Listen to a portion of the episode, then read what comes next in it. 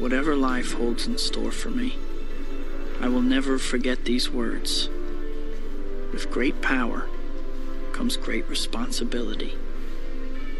This is my gift, my curse. Who am I? I'm Spider Man.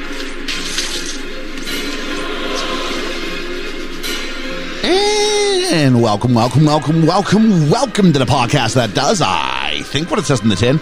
It's best film ever. My name's Ian. And that is it. Uh, welcome to what's going to be a bit of an interesting first 15 minutes or so. Uh, everybody else is absent for a variety of reasons. Georgia is away on a work due. Ethan has just contracted COVID, and Liam is a last minute cancellation due to a bit of a workplace injury. And I, uh, I, I think he's fine. I don't think there's any, where we're not any, any, uh, there's no memorial episode to Liam, I don't think happening anytime soon. But it does mean that for the next few minutes, you are here with me and me alone. We do have some special guests behind doors number one two, and three. But as we sit here right now, I didn't think it was fair to make them sit here through uh, the usual stuff that we would do as the group. So I'm going to go ahead and rock on through our usual preamble. But yeah, Liam always says that I could do this solo. I'm not sure I'm feeling it. If you're listening and you haven't hung up now because more than likely your favorite is not here today, please join me and help me struggle through these opening 20 ultimately 20, will it? I'm going to, if I can get out of here in 10ish, let's see. I've got 130 something on my timer. I'm going to try and keep it less than 12. Let's see how we do, shall we? So first off, we charted this week here in, uh, it was in America, in Great Britain, in Australia, in Norway, Denmark, the Netherlands, number 40, South Korea, number 42. We were in Canada, I hope some of you did that on my behalf wherever you were. In Nigeria, number 41. In Ghana, number 23. In Qatar, number 29.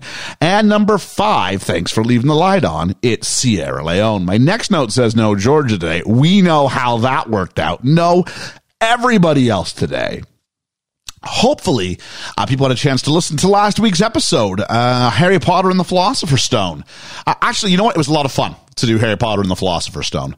Uh, I think I enjoyed the recording more than I enjoyed the movie. Uh, there's lots of good stuff I was able to harvest. That was a lot of fun. Uh, on that note, too, so was our Batman Real Roundtable. If you haven't had a chance to do that, we did Dancing in the Moonlight episode three. Uh, who do you think you are? Uh, Ethan and I dropped the Time of the Doctor, Matt Smith's final episode, and our first glimpse at the glorious eyebrows of Peter Capaldi, we did a mailbag and uh, we've had some feedback on the mailbag and that's always good to, uh, to receive. And, uh, we've got coming up this Friday, BFE quiz night. An interim champion must be named because Danny from It's a Musical feeling a bit poorly and, uh, has to take a bit of a, uh, extended break maybe sounds too heavy. Don't know how long it's going to be, but a little bit of a break from his pod and, uh, got in contact with me and we wish him nothing but the best. And if you're listening out there, buddy, uh, get in contact with me. Let me know how it's all going. Um, for our Patreon, if you're going, what's the next real roundtable, Ian? Uh, it's going to either be Bruce Willis or Nick Cage, and we're leaving that up to our Patreon backers. I was hoping to have an update, but Georgia does the Patreon, and Georgia's not here. But speaking of the Patreon, we've got to say the biggest thank yous go out to our Patreon backers. And they are Reverend Bruce, Julene, Julene, Julene, Julene, uh, Hermes, Lena Oberholzer, Katie McRae, Ensign Ian Davies making it so, Chris Peterson, Randall, what's your handle, Silva, Dwayne Smith, Dwayne Smith. I gotta do both. This is this is this is ridiculous. Uh, I got to talk about the Yeetmeister, Nate the Great, and it's a and welcome, welcome, welcome, welcome, welcome to Cheesy with a fish on a bike getting into the Patreon pool. And if you're sitting there going, how can I help support the pod? I want to be on that list of names. I want to help pick the next real roundtable. I want to have my vote heard every well, Tuesday when we release, every Sunday when you guys record, patreon.com slash BFE helps you keep this pod on the air. I promise we haven't gotten a big fight and they've all walked out on me. I promise we're coming back. But, um, for, three pounds a month. That's less than five US dollars by most recent transaction. Um, you can help keep the lights on here at the Studio of Awesomeness and, uh, and and and help support a show that tries to put out two to three to four some weeks. Geez we get to five every week. And it feels a shame that no one's here to celebrate because we had our greatest single day in the history of the pod this week and we had our greatest single week in the history of the pod this week. Uh, not necessarily specific to, to harry potter although it's done well. Um, we had as many downloads in one day as we did our first four months of the pod combined I think. And then our first, we had our best uh, our week was as many as our first five months on the pod combined. So uh, things are going very well. We're hoping April will be our best calendar month that we've ever had, and um, the pace is looking. It's looking like December of 2021 currently holds that record. Help us out. Tell tell your friends about BFE. See if we can't break through that record this month. All right, now it's time to hit a button. I don't care if they're here or not, we're still doing it. We got some reflections and corrections. There's a mistake I think I made. And the first one goes out to Ethan. I know he's listening. So, Ethan, it was not Brendan Gleeson as the cat in Gridlock. It was Ardal O'Hanlon. And that came to us from the uh, wise mind of Ensign Ian Davies.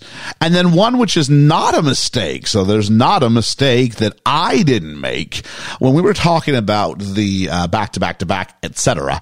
Uh, films of Harry Potter. I kind of riffed it without counting. So I think that's eight. Ethan went, Oh, I think that was nine. Ethan, you are wrong on that one. It was eight. So actually, there's a mistake. I think. So there we go. Hashtag Ian is always right. Get ready to hear that. It's going to come up a few times in the shout outs.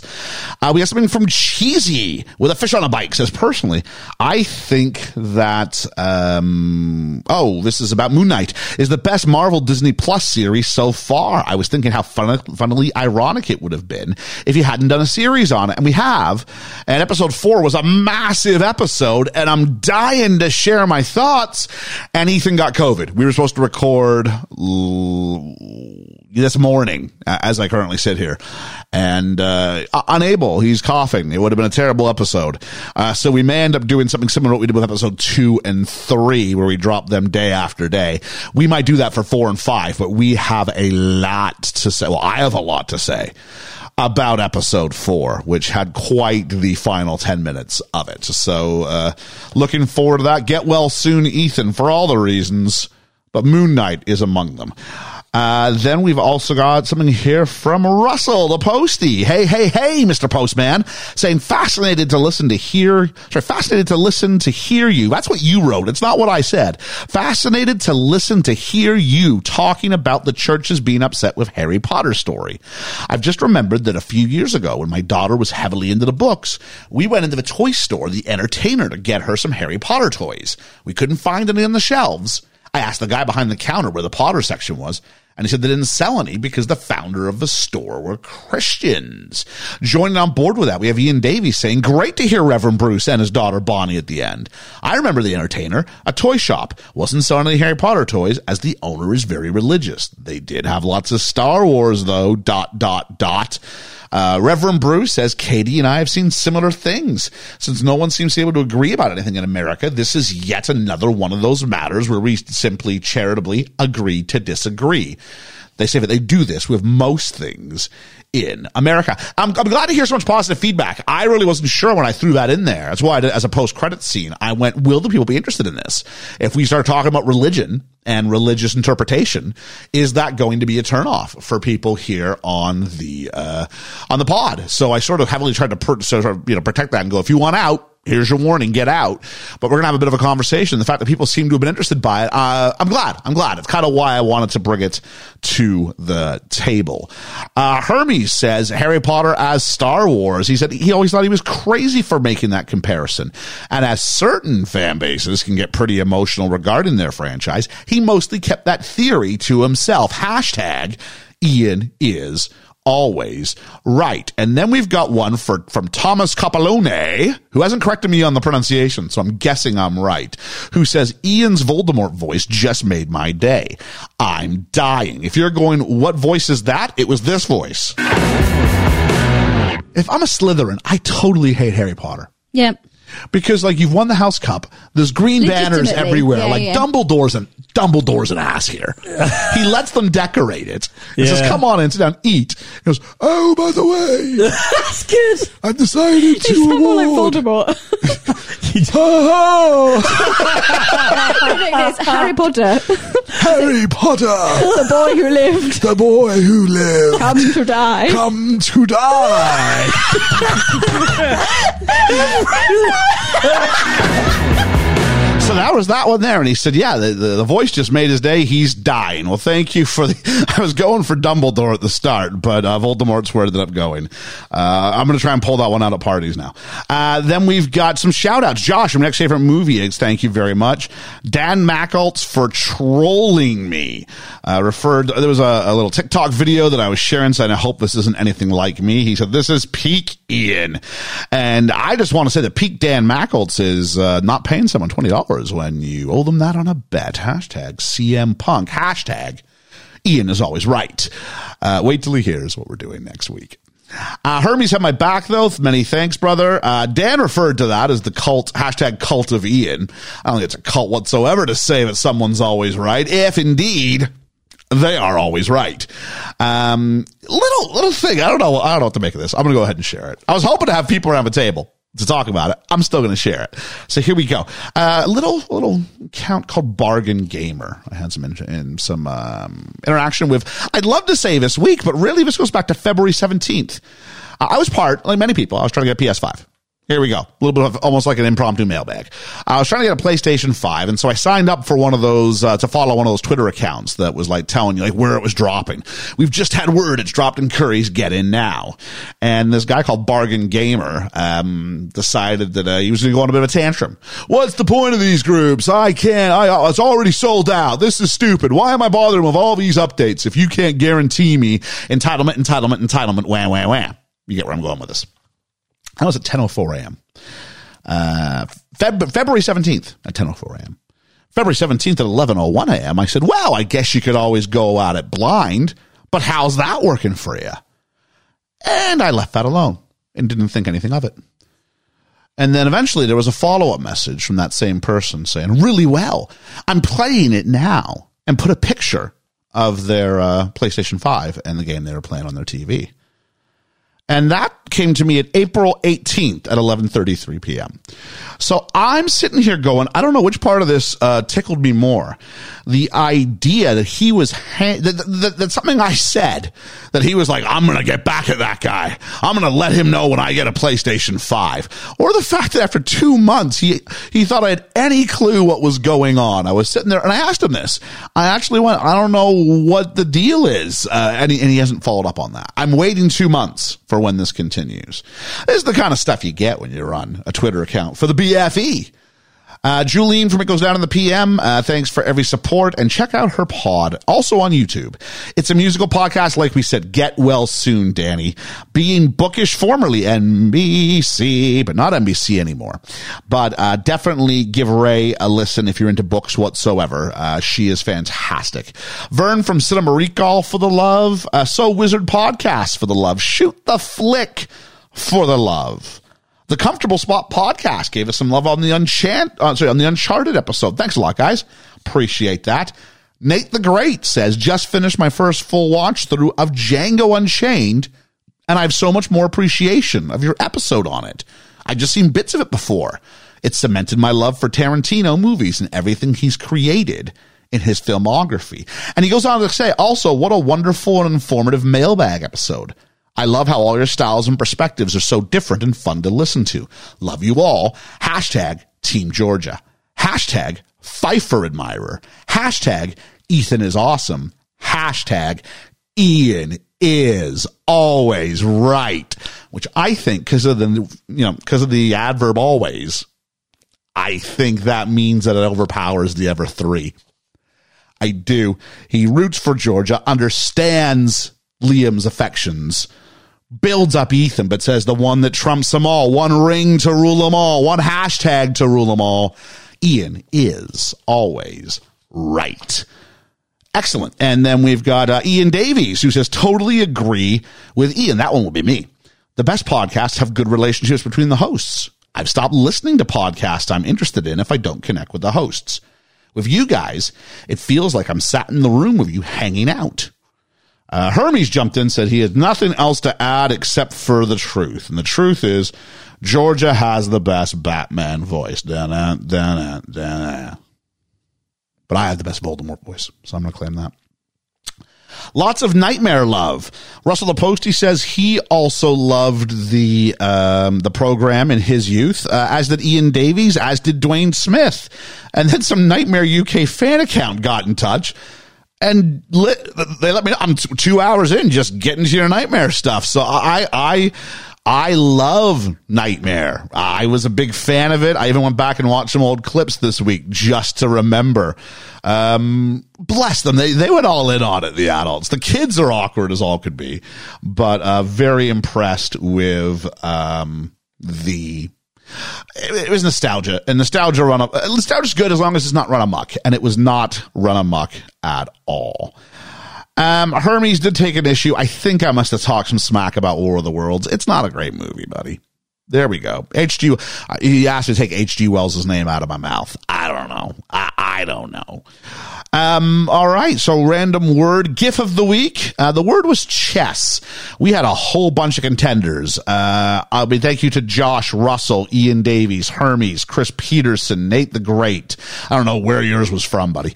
Uh, uh, Yeet, uh, cheesy with a fish on a bike.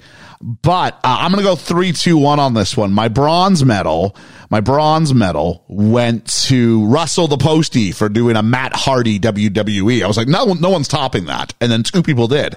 My silver medal goes to, I'm trying to see who did it. Oh, I really should. Hermes for Phoebe's made up checkers chess hybrid gif. But the winner, without question, Julene for bringing in a clip from Forgetting Sarah Marshall where, um, oh, what was his name? Um, oh my word, this is embarrassing. All the Snow and Jack McBrayer from, from 30 Rock are using chess pieces as sexual aids. That's A-I-D-E-S, just for clarity.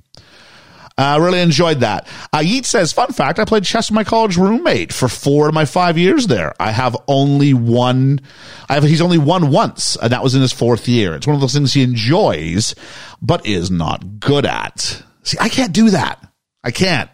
I'm either good at something and I like it, but if I'm not good at something, I get very frustrated. I go, this is stupid. And I don't do it again. See cross country skiing, see skateboarding, see first person shooters. Uh, Russell Osborne says one last comment for now. He can't wait for next week because Sam Raimi is one of his favorite directors. And uh, I got to admit, uh, my, my Sam Raimi knowledge isn't as high as some, but I definitely know. Um, I definitely, definitely know when. Um, oh, look at this.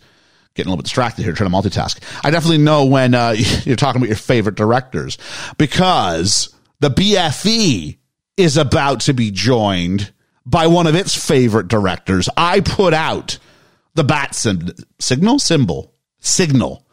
I put out the bat signal into the sky. I said, in case of emergency, break glass. And that provided for us um, the opportunity for. Um, oh, I'm looking for this here. What do I do here? If I do that, does that? Yes. Yes, I will do that. Sorry for a little bit of me directing traffic here. But that is going to allow us to be joined by friend of the BFE, director, writer of Northwood Pie.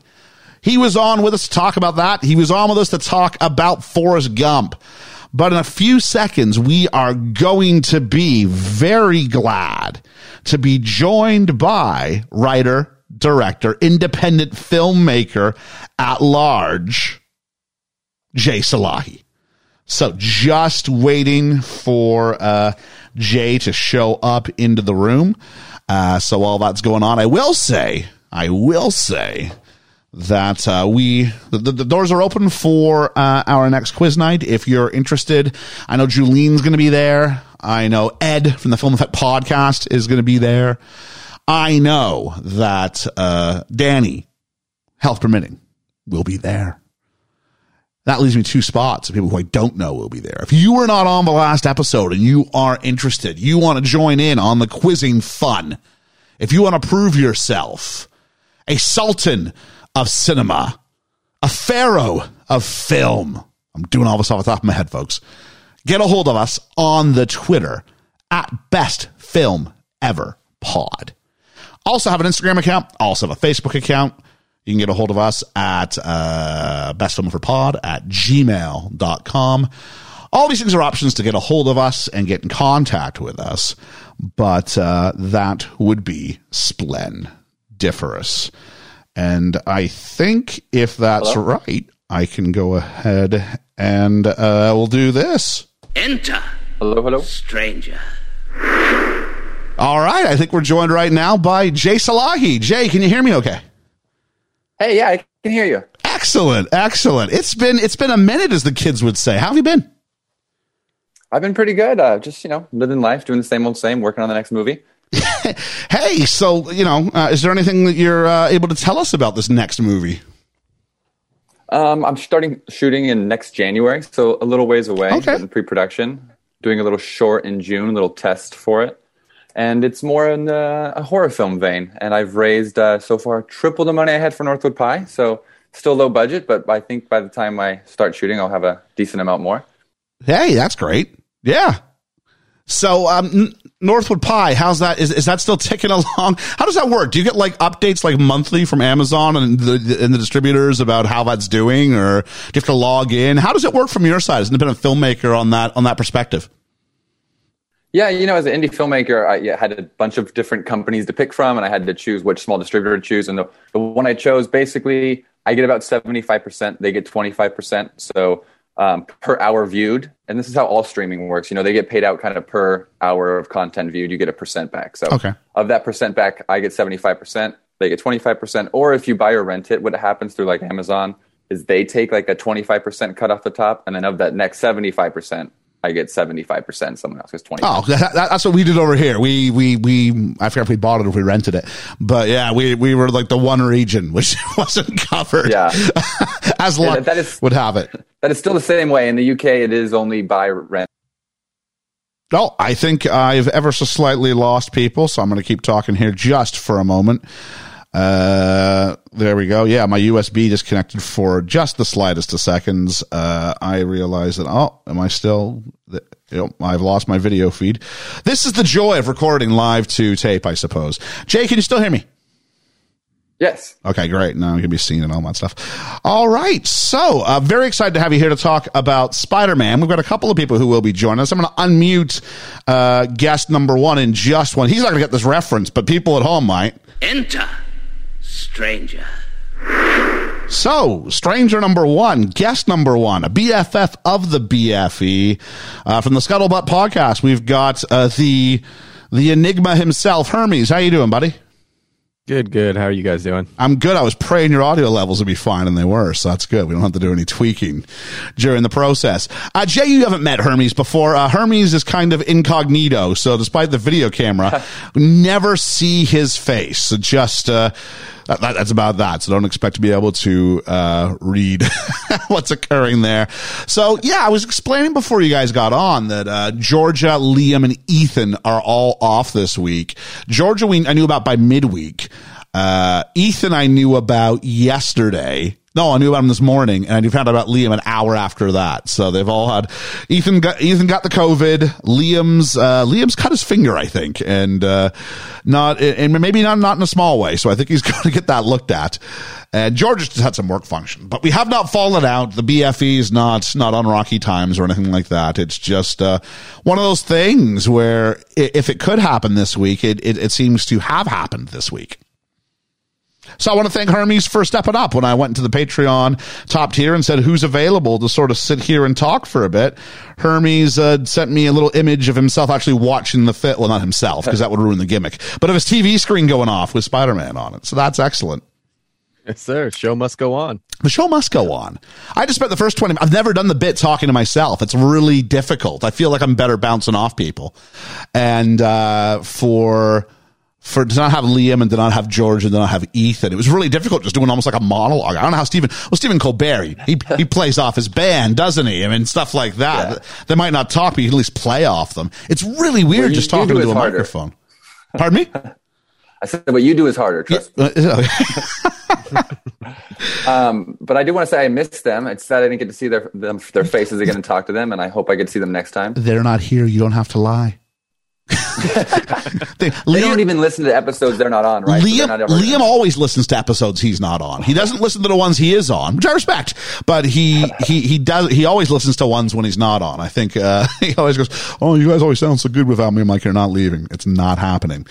so uh, such is uh, there. But yeah, we we did have Jay in the in the calendar. We still do. We'll hold that one close to the vest a little bit. But we do have Jay coming back for a film later on. Actually, not in the, in the not too distant future. So, uh, but it was always this idea. I got, a hold of you, I think right after New Year's and went, I really want to have you again uh, on soon. And then nothing. It was like radio silence from me. So, uh, apologies for that. But then when this happened, but when I knew midweek, I was like, okay, I can, I have time to get a hold of him and let him know. So he could theoretically watch the movie if he had time to or not, because I asked, how well do you know of his film? And you actually had quite the, uh, genesis story of that. You want to share a little bit, Jay, about your, your personal history with Spider-Man? Yeah, I shall. Um, so first off, I did not have a chance to rewatch, unfortunately. However, I have seen the film eight times in the past eight years, so I ha- I'm very well versed on it, and I've seen it over 50 times in my life, probably because I grew up with it. Wow. Um, so I'm, I and I have the runtime down. I know the film by heart, like so. I do know the film very well. Hermes, I think this means we got to make up a couple of things and see if he's able to call us out when we've added fraudulent material. Okay, I'm game for that. There we are. All right, we'll see what we can do here. You guys watched it recently. You guys should be pretty well versed. You guys Oh, may know a couple I cuts better than me, possibly. I literally watched it, took my notes, and then printed them off and turned on the microphone. Like I just watched this thing. oh, So you're fresh. I am That's fresh. actually good. We got a little different uh, range of how long we've seen it apart from each other. Yeah. Uh, Hermes, how about you? I just finished watching it maybe within the last 35 minutes between now and then. I was just watching it while I was waiting. What about your uh, personal history with it? If you got, you know, is this something that you, you had sort of grow, growing up? Was it in the uh, the old heavy rotation? Absolutely. Uh, I wouldn't say heavy rotation. Uh, when it first came out, it was, you know, I went to theaters. It was the first, you know, Spider Man movie. I, I used to have a VHS of the old TV show, I want to say, or maybe like the 1940s, 50s, somewhere around there, um, the um, version of the film, you know, where they just turn the camera sideways to show him walking on the walls kind of thing. and I loved it. I watched that on repeat when I was, you know, very, very young. So when this was coming out, I, I was, I was beyond excited. So I went to the theaters, I watched it. It was the coolest thing I'd ever seen. It, you know, changed superhero movies as far as I was concerned. I wasn't a big Blade fan or anything like that. My parents didn't let me watch that. So this was the first, you know, Marvel superhero cinematic experience for me. And Jay, I think you said like you you, saw, you saw this in the cinema as well, right? Yeah, I was nine years old. I remember waiting in line two hours around the block with my dad, and it was probably you know, the most, uh, the strongest, you know, most uh, strongest memory I have of going to the movie theater as a kid. I mean, around the block, first time I really rem- remember waiting that long. The theater manager gave a good- big speech before about the movie and how great it was, and being nine years old and just having. just it was so funny. Like when he gives that the spoiler in the movie, obviously, but when he Tobey Maguire gives the narration, but like when it ends with him giving the narration, I remember seeing the theater as a kid being like, "Oh my god!" Like I had just watched the most amazing cinematic masterpiece. There was so much depth. I was like, I can't believe he's not telling her. There's I just wow. Like it was it blew my mind as a little nine year old kid, and I was like, Spider Man two and three were definitely my most anticipated movies of that time frame of my life. Just on a side note, I was watching, I was looking at something this this week. I forget what it was, and uh, well, I know what it was, but I forget why I was looking at it. And it was like pictures of like Star Wars and the the, the around the block sort of stuff that happened with Star Wars. Does that happen anymore? Do we have, or the multiplex is so big that it just accommodates for the traffic now, and you don't have to you don't have to buy uh, as what like ticket purchases. It's it's just so easy. There's less need to actually queue well, up. Well, you have a assigned seating, right? Like we have assigned seating here everywhere, so that kills it. You used to have to go early. Like I remember seeing Harry Potter in high school. I got there eight hours early because it's fun. You wait with friends, but like you had to get a good seat in the IMAX theater, you know. And I remember showing up one day to Harry Potter two hours before IMAX started, and there was like 400 people in line in front of me, and I was like, okay, I guess you have to you have to go early if you want to get a good seat. And like now, you just have to reserve it. Yeah. I walk in like halfway through the trailers. the only thing that I remember is Liam and I, uh, in order to watch Endgame at midnight, our local cinema very cleverly, uh, went, yeah, you can, you can, you can chance the fact you might, but we're giving priority to people who are going to watch Infinity War and that as a as like a, a, marathon in one night. So we went there and we sat through Infinity, which wasn't it wasn't a bad thing. I mean, it was all right to have that fresh in your mind going in. Sure. But was still, Infinity War at nine or midnight? So I think we started Infinity War at nine, and then at midnight, Okay. they, oh yeah, yeah, you don't want to. Be, I don't want my phone accidentally. To, I think I turned on the airplane mode just to be safe, but you, you don't, you don't want to. Yeah, absolutely. So, um, such is, and so I I remember my personal thing was I'm a little bit older than both of you. I think. I think I don't know Hermes' age uh, precisely, but but I know Jay from Quite exist. if, if it exists. Hermes exists outside of the concept of time. um, but like I was, I was like all movie snob about this. Not that I was a big like, oh, I like, but it was the idea that comic movies were beneath me. I think 2002, we're doing this because it's the 20 year anniversary of the film this week. But I think at this point I'm about 22. Yeah, I'm 22. I'm probably hit my, I'm, I'm an adult now. No, no, I won't be watching comic book movies. and, the stuff I was watching was, was, was any better. It wasn't. But for some reason, I decided Spider Man wasn't my thing. And maybe part of that was its, was its lead actor. Maybe. I just kind of went, I don't see it. Um, but that's what we can talk about as we, as we go through. But it took me a couple of years to watch it and someone had it on DVD and I was at a house party and it went on. It's the only reason why I sat through it. And I remember going, huh, I was right when it was over. I, I, got my right snob on and went, no, this is dumb. And uh, I don't think I've seen it since. Um, and then of course, you know, with the most recent, uh, no Way Home uh, and the way that sort of the legacy. And I went and saw that. and was really excited. I was really excited. Spoilers, if you haven't heard it, guys, Tobey Maguire's in the movie. Okay, and so. Um, when that came out, I was, that was a big moment and I kind of went, oh, okay, great. And it was this idea of this, I mean, even more so than Avengers Endgame. I mean, this, that was a 20, almost a 20 year saga that comes together and you find ways to pay off individual storylines in a way that felt fulfilling. So uh, I was ready to go back with with a renewed chance for Sam Raimi and for Spider Man. For the record, I love Spider Man 2. I thought Spider Man 2, I don't know what the distinction was. Spider Man 1, I went, this sucks. Spider Man 2, I went, this is brilliant. I thought Spider Man 2 was, a, was, was sensational. Um, really quickly though, Jay, um, I, I brought up Spider Man No Way Home. Thoughts on that? Um, Spider-Man: No Way Home. First off, I actually want to add, I recently got to stand literally six inches away from Sam Raimi.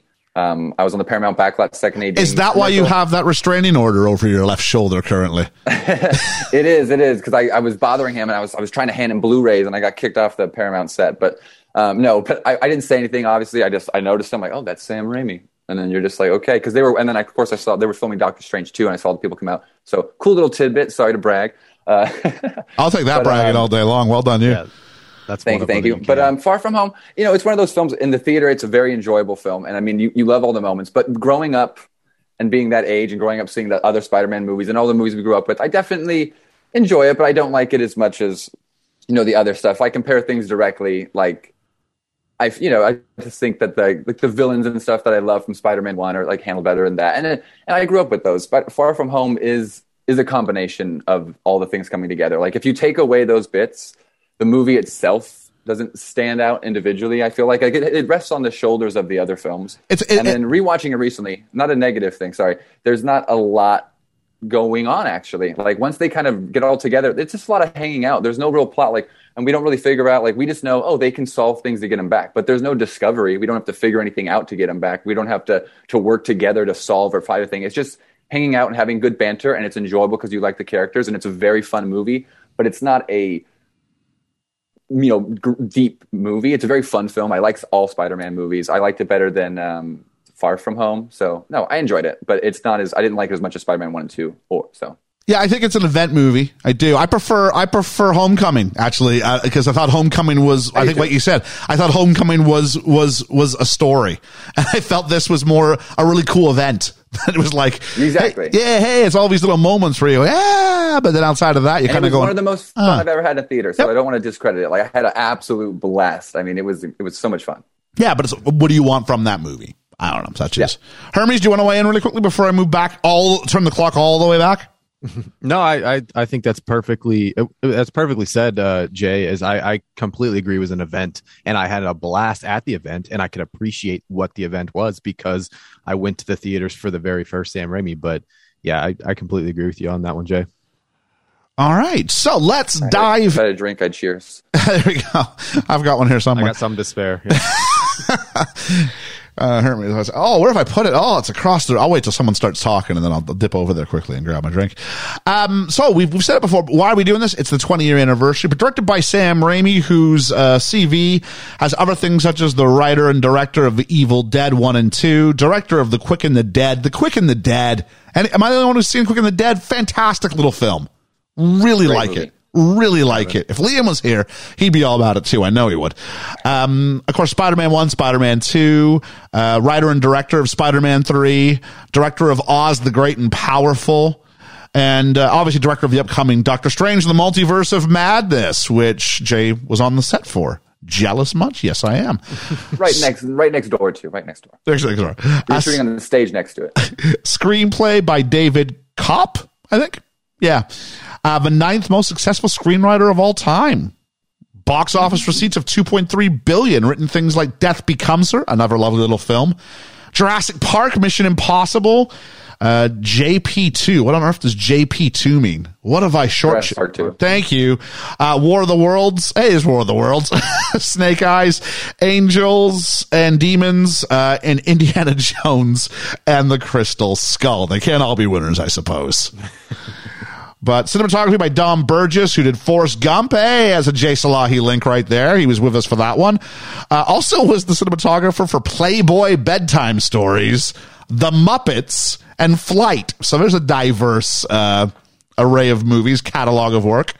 And finally, music by Danny Elfman, who, of course, will be doing the music for Doctor Strange Multiverse of Madness, the Fifty Shades trilogy, Avengers Age of Ultron, Oz the Great and Powerful, the Men in Black trilogy, Goodwill Hunting, Mission Impossible, Batman and Batman Returns, Beetlejuice, and The Nightmare Before Christmas. Love me some Danny Elfman. I think underrated as far as composers in Hollywood. Love Danny Elfman. Grew up listening to his work, obviously because of Spider Man and everything. And I mean, the original Batman Yeah. was like always a classic. The original Batman theme's great. The score's phenomenal. So I'm going to go through a little bit of the history here. It's a bit of a talk, but such is because this thing was in development hell forever, and I feel like it's worth talking about. Uh, in the early 1980s, Marvel was in negotiations with film producers to try and bring Spider-Man to the big screen. Um, it was first in development at Orion Pictures. Uh, Spider-Man co-creator Stan Lee was brought on to write a screenplay which featured Cold War themes and Doc Ock as the primary antagonist, but due to budgetary disputes, never made it to screen, as we know. The film rights then were acquired by the Cannon Group for less than a quarter of a million dollars. They did not know who Spider-Man was, and they thought it was like a werewolf type thing where he turns into a spider. Uh, the director, uh, Leslie Stevens, creator of The Outer Limits, was hired to write a screenplay based on this idea. Uh, it featured Peter Parker as an ID badge photographer who becomes subject to a mad scientist experiment, which transforms him into a human tarantula.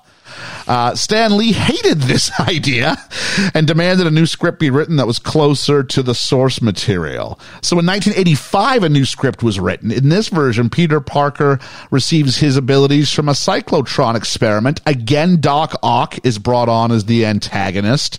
Uh, Barney Cohen was brought in to do a rewrite, and it looked like it was starting to get some headway. It was tentatively titled Spider-Man the Movie. Doc Ock would have been played by Bob Hoskins. In some alternate universe, I, saw really something I could do with seeing actually. Um, but because of the financial busts of Superman 4, The Quest for Peace and Masters of the Universe, the budget was cut down to a, a monetary figure that you couldn't make the film on. It just wouldn't have been possible. And so it bounces around a little bit more going to Columbia Pictures, but then there, this is where James Cameron becomes attached to write and direct the film. Uh, he was trying to meet with Stan Lee to talk about the X Men, but uh, Lee said, "No, no, you should try and do Spider Man." And so they did. Uh, James Cameron did a treatment for this in 1993 that would have included reimagined versions of Electro and Sandman, heavy profanity, and a sex scene between Spider Man and Mary Jane on top of the Brooklyn Bridge. Uh, Naturally. A 50 million budget, a 50 million dollar budget was set for Spider-Man, but it stalled when uh, basically they always got in a situation where nobody trusted each other and it bounced around. So James Cameron abandoned the project and began work on Titanic instead. And I do have some, some casting notes on that, but I'll, I'll, I'll spread that out throughout the actual deep dive and the review itself. And then we get this really weird thing where somehow MGM ends up with the rights to Spider-Man and Sony ends up with the rights to James Bond. And what they eventually agree to do is, well, we'll just swap rights and MGM ends up getting the rights for uh, Bond and making Goldeneye. And then uh, Sony ends up with the, with the rights to Spider-Man. It takes a while, but they obviously uh, get that. Uh, sorry, maybe not Goldeneye. It was 1999, so whatever would have been around around that time for Bond. the world is not enough. The world is not enough. Good one. Yeah, yeah, yeah. Uh, and so a- along with everything else though, the, the thing that, that, that, uh, Sony really, really wants is this James Cameron scriptment. They refer to it as. It's not quite a script, but it's more of an a treatment. So we called it a scriptment, which was a 45 page document that, uh, Cameron himself was the sole sort of credential there. But they weren't going to hire Cameron to direct or use his script exactly, but it was going to be sort of a basis. Um, at this point, then we sort of start actually getting towards the um, creation of the movie that we're now familiar with. Uh, Sam Raimi was chosen because he's a big comic book guy. Twenty five thousand comic books in his personal collection. Wow. So um, again, Doc Ock was supposed to be in this, but Sam Raimi goes, maybe we take out, maybe we take out Doc Ock. Maybe that's too many. Plus, for each one of these characters, you got to create an origin story. So how many origin stories do you want in one film? And they went actually, I'm not going to say less is more because it wasn't less in the grand. Well, it was less than than four which is what you would end up with four four uh, sort of origin stories but it still was was something. And of course just finally we do know that um, this was released not that long after the terrorist attacks of New York City which required the digital removal but also more importantly just reshooting of several key elements uh, and key scenes to uh, remove the World Trade Center from um, well, from, from, from the picture. That was kind of a, a thing that happened shortly after 2001 was just let's remove it. I guess it felt it was respectful to remove it from, from our screens, I suppose.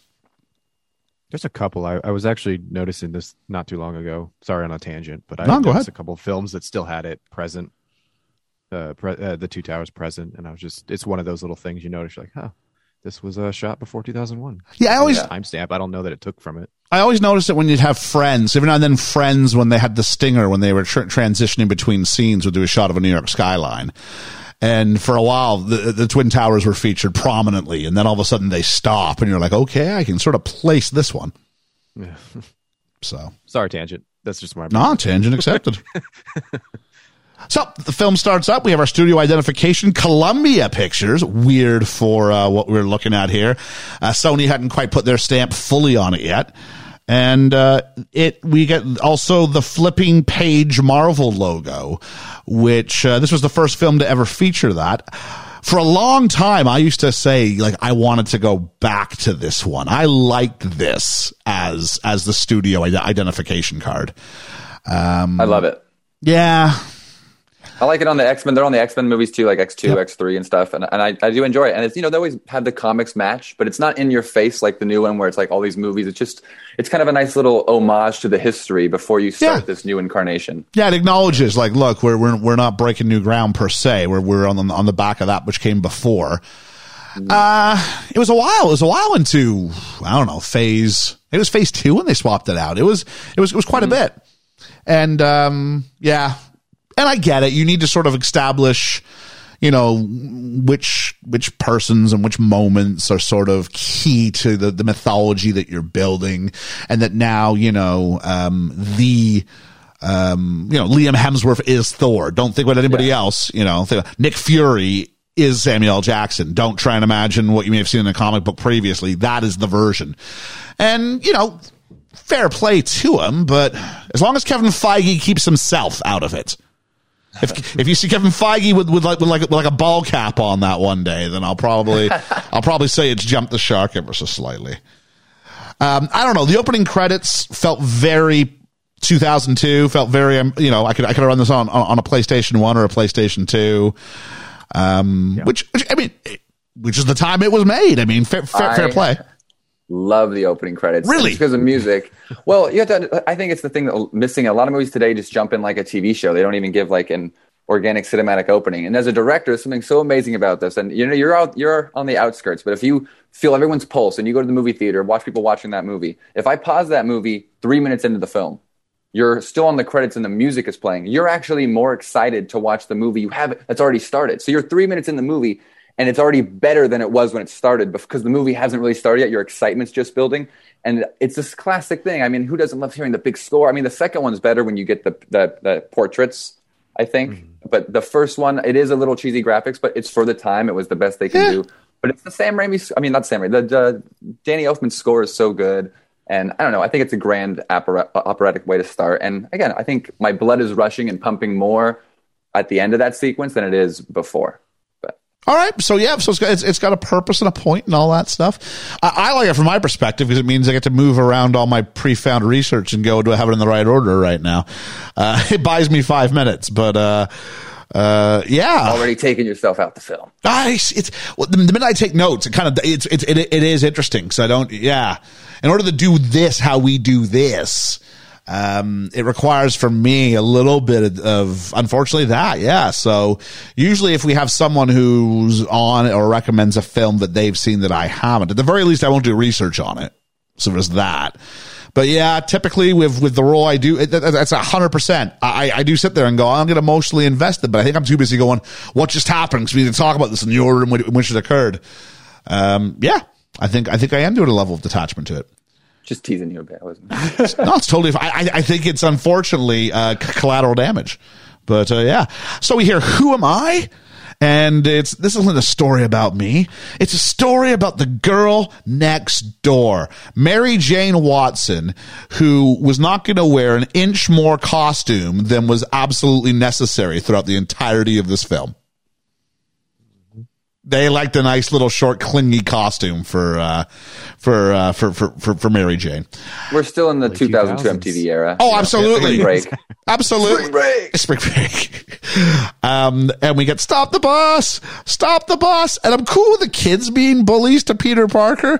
I'm not so cool with the bus driver being a bully to Peter Parker. You know what's funny is I had a bus driver that was eerily similar to that in that they just never grew up. They that's why they were a bus driver. They went to school there and they drove the bus after they left school. I can definitely see this character existing. And they would just rather be the, the cool bus driver than a responsible adult. Exactly. Yeah. All right. I'm just that's I see this I saw it myself and I can imagine it exists in a lot of schools somewhere out there. Unfortunately. Um, and we meet, we meet, mate, we not yet. We meet Mary Jane Watson, played by Kirsten Dunst. Uh, other people up for the role, Kate Bosworth. Remember when Kate Bosworth was a thing? Uh, she unsuccessfully Love on Blue Crush. yeah, Blue. Uh, it's pretty much that and Superman. Was she Superman Returns? Was that her as Yeah. well? Yeah, that was really about it. Uh, I thought Blue Crush was going to make her a massive star, and it didn't. Yeah. Uh, Elizabeth Banks also auditioned for the role, but was told she was too old Wow. and was cast as Betty Wonder if she was Brant salty ever since. instead. I mean, so I mean, what's the playing age here? Is this 17? Is this 8? It's around there, right? 17, 18? Senior year, yeah, senior year, yeah. Yeah, let's not get into that again because we had a big debate about this. But yeah, 18, 17, 18, yeah? That's how old they're supposed to be, 18, I would Yeah. say. Um, and so, uh, obviously we'll see her later on. Kate Hudson turned down the role to be in the Four Feathers. Never saw it. Oh. It was, it was supposed to be like this, like, um, Boer War era, like military epic. Um, think Legends of the Fall, and you probably have an idea somewhere between that and Gladiator, like that kind of a, like a, like a big, big epic, but it just didn't, it, it went nowhere. Probably because it had Kate Hudson in it. That's all I'm going to say. Kate Hudson, uh, almost famous. Kate Hudson, come on. Eh, I, I, I don't. I'm just. I'm just throwing shit. It's That's all, I'm doing right it's now. all How to lose a guy in 10 days, Kate Hudson? Come on. Great movie. Fool, fool, fool's gold, Kate Hudson. Come on. Season seven of Glee, Kate Hudson. What are we talking about? I've seen too much Kate Hudson, Ian. That's I, I think she's in a lot of rom coms. So I was in a long term relationship around this time. So I, I'd seen a lot of Kate Hudson. Uh, Bride Wars, Kate Hudson, jeez. Uh, but also, I mean, talk about again. I'm going to name two names that are very 2002: Eliza Dushku, Mena Suvari. Oh, really? Mena Don't- don't- Suvari, don't American Pie. I have to see a American face. Pie. And Oh, Eliza okay. Dushku was one of the girls who was featured in Jay and Silent Bob Strike Back, amongst other things. She was just one of those girls of that era. Um, Wasn't bef- she? Um. Uh, sorry. Wasn't she? Uh, I know. I. Rem- I know what you did, or I rem- heard what you did last summer. Wasn't that her? Oh, that, she uh, might have been. confusing with another one. She might have been in it, but Jennifer Love Hewitt was the lead in that, wasn't Ah, she? Love Hewitt is who I'm thinking. Yeah. Never mind then. Yeah. Um, but Dunst decided to audition after hearing that someone else, the lead, had been cast, feeling the film would have a more independent feel. Okay, a little bit naive, maybe, Miss Dunst. this massive Columbia uh, Pictures mega franchise is going to have a small independent feel to it. Uh, but she earned the role less than a month before shooting began in an audition in Berlin. Um, I don't know if you're a comic person. Uh, Mary Jane doesn't usually grow up next to Peter. Uh, usually, uh, she was like a visiting niece. Uh, but was never met by Peter until he was in college. Um, but another version does say they were neighbors anyway. Uh, Kirsten Dunst said that it really annoys her when girls scream a lot in movies. Let's remember that when we're watching this version of Spider-Man and how she, uh, how she's presented. And we meet Flash, and Flash. This is this is her boyfriend. This is the big screen debut of oh, how do I say this? Is it Joe Manganiello or Man Man Man? Man, man, oh, now see, now you're confusing me too. Hold on. Yeah, I don't know. He's he's he's he's Marshall's lawyer friend in How I Met Your Mother. That's really the first time I saw him or remembered seeing him. He looks so young here. And he was good. I mean, Flash is kind of an underdeveloped character in this and never went anywhere. But um yeah, he was all right as the jock. He serves his purpose. I mean, He's- he's, yep. he's there to be that guy, and he's that guy. He's you know a little bit of a bully. He drives the nice car. He has Mary Jane and makes him jealous. Yep. Uh, and then we meet, of course, Peter Parker, played by Tobey Maguire. Uh, in the 1985 version that was kicking about, Tom Cruise was the rumor. In 93, the James Cameron version, it was going to be Leo or Charlie Sheen or Edward Furlong. But in 2002, other names up for grabs. Uh, Leo, again, still. Freddie Prinze Jr., Mm. Chris O'Donnell, Yeah. Jude Law, and Heath Ledger. Okay. different world, man. That would have been interesting. Yeah. I don't know. I mean, is, I mean, Tobey, Tobey always comes off a little creepy to me in this trilogy. Long before he goes creepy in three, I always just look at Tobey like, it's like you're a, like 2% lizard. Hmm. It's just me. He just I know. I think he's got the cheesy comic book, like you know, real, like old school down and out, like what Oh. people used to call nerds, and like in a different, it's a different world than we live in today. You know, and I think it it does a good. It's like heightening that, and it's it knows it's doing that. Like it's. Be, I mean, this is a movie that someone goes, "Look, it's Spider Man!" Like so, it's very aware of itself, and it's it plays into that. She, it's a very weird tone to go for, and he, I and, think- he, and I think you know he, he striked it for the most part. I think even those scenes where he's just supposed to be looking at her with like some sort of adoration in his eye, I'm like, he's one step away from skinning her and wearing her as a hat. You know what I mean? Uh, It's, def- it's like definitely 80s movie, you know, like, oh, I wish I could have that girl, like type of thing. Stan, And it's funny you say that too, uh, Ian. Uh, it, my wife and I were just going through this. I was like, Peter, uh, Tobey Maguire's character in this is probably one bad day away from a really bad current event. Like he is, Yeah. he is right there on the precipice of like just over bullied, Yep. under over repressed. Just complete uh, bordering psycho. I totally got the same vibe. Ian, hashtags Ian's always right. There we are. Uh, Stan Lee wanted John Cusack, which in, jeez. I don't know if it was, it was this one or previous, but yeah. Uh, James Franco also uh, uh, was involved in screen tests, as was Joe Manganiello. So, hey, look, I learned how to say his name. So, um, you know, um, they got, you know, runner-up prizes to a certain degree. Uh, he was, uh, Tobey Maguire was cast, though, after Raimi saw The Cider House Rules, a film I have not seen. I will say that there are films that Tobey Maguire's in that I do like him in. Um, That's one you would probably like, Ian. Actually, you think so? Yeah, he's got. Yeah, I. I would say he's got a definite range, and it was one of his earlier works that I would say showed how how well he could act with an all star cast. It was a phenomenal movie. I saw him in the Wonder little, little cheesy. I saw him in the Wonder Boys, which I believe has Michael Douglas and Robert Downey Jr. in it, and thought he was fantastic in that. And went, okay, he's he's got the, the, the- there's a thing for him. But it's interesting we're naming these smaller, more independent films, and you may you may go, he's the all American boy. I'm like, nah, nah, he's not. Nah, he's not. He's making the papers all right, but different reason. Um, and the studio didn't see it either, and they were really going to go the other way uh, with it. But then they were impressed with his audition, and he was able to sign himself a nice trilogy deal, which got him uh, for three to four million for this, but more money should things continue well for two and three. So good on him. Uh, he'd never read a Spider-Man comic book, but took the role because he liked the script. And repair, he was trained by a physical trainer, a yoga instructor, a martial arts expert, a climbing expert, and took several months to improve his physique. With uh, he also studied spiders, worked with a wireman to simulate the arachnid-like motion, and had a special diet. All things you can do, I suppose. Um, on the bus, even the bus driver's a bully, like we said, and even the nerds. Like the first girl he goes to is some like freckly girl with like side pigtails, and she's like, uh. "Don't even think about it." And you're like, "You, you've got no one."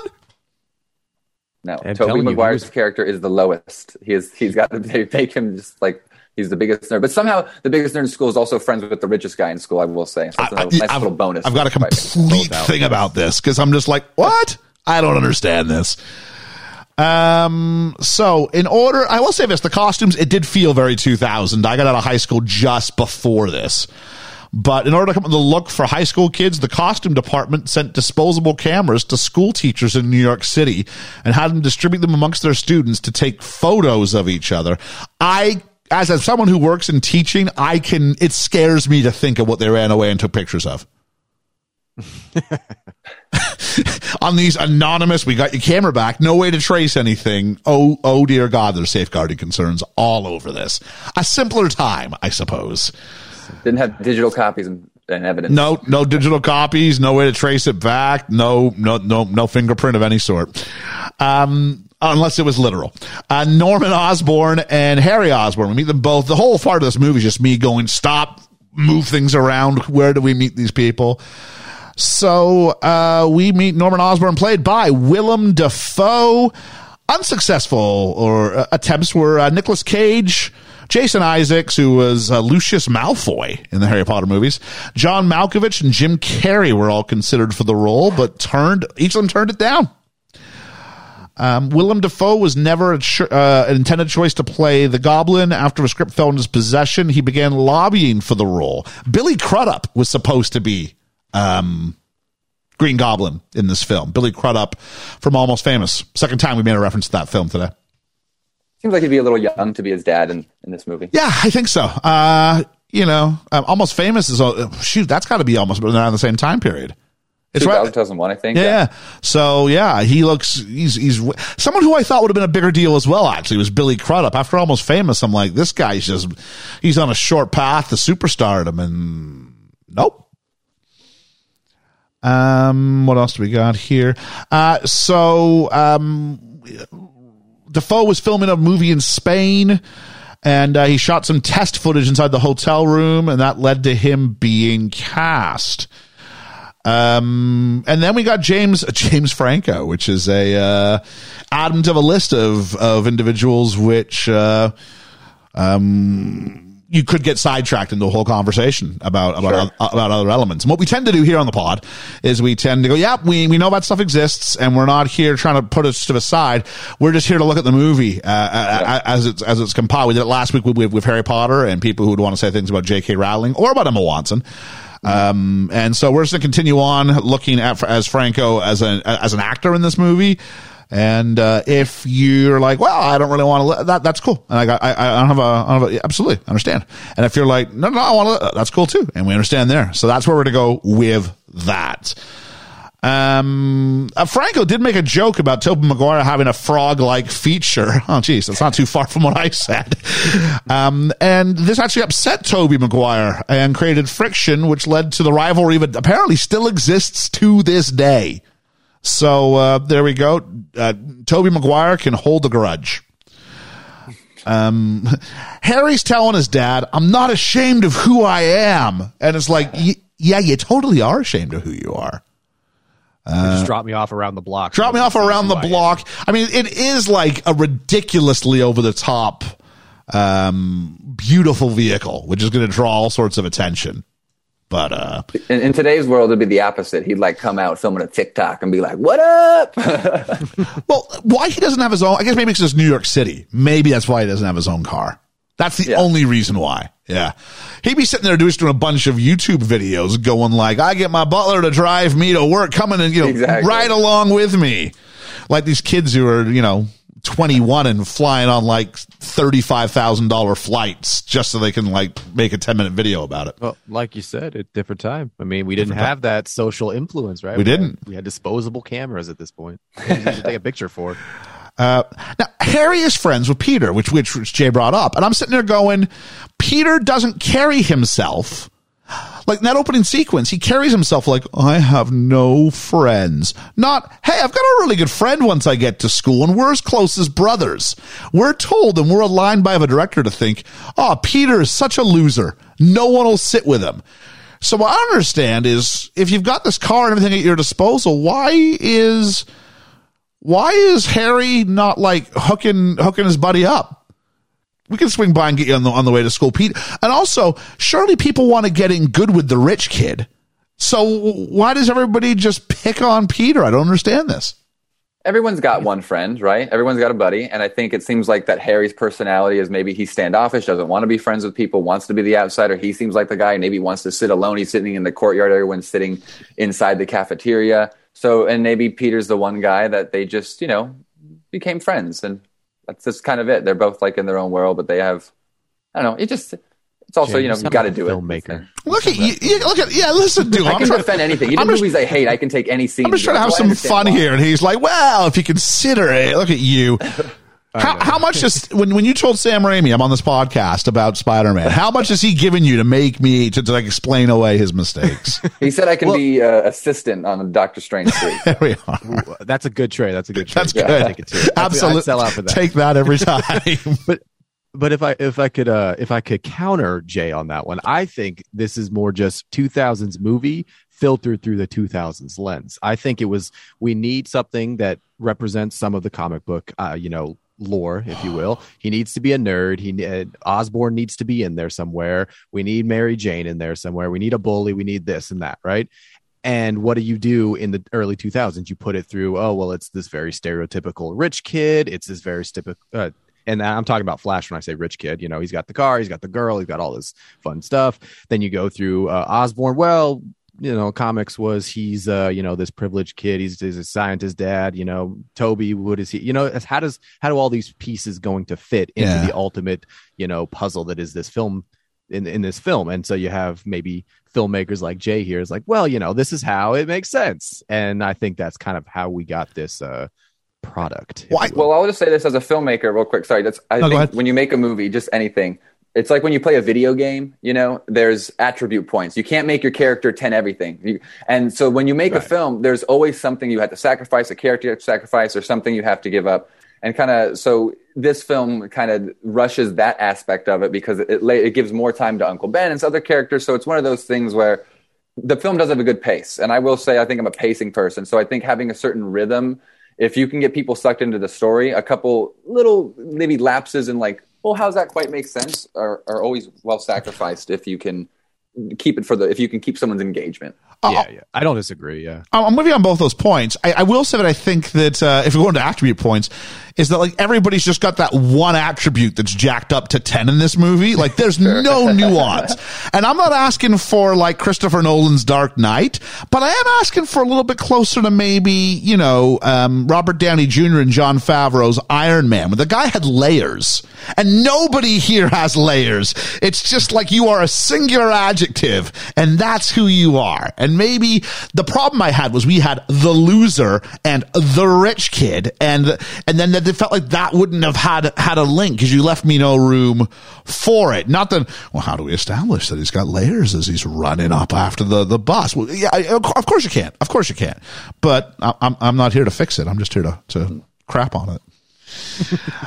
Um, so, um, you know, uh, I will say for someone who does have actually a little bit of nuance to him, uh, at least at this part of the movie, I think it is Norman Osborn. I really like his his journey as he sort of descends down, and we get the introduction of Norman to Peter, which is it's always great when you see the villain and the hero and their genesis being introduced to each other and establishing that, and the I'm something of a scientist myself. L- just, just, just a great bit of writing. Now, I don't know if that's got its genesis in the comic books or in something. It, it, it very well may have, but regardless, I thought it was something that stuck around.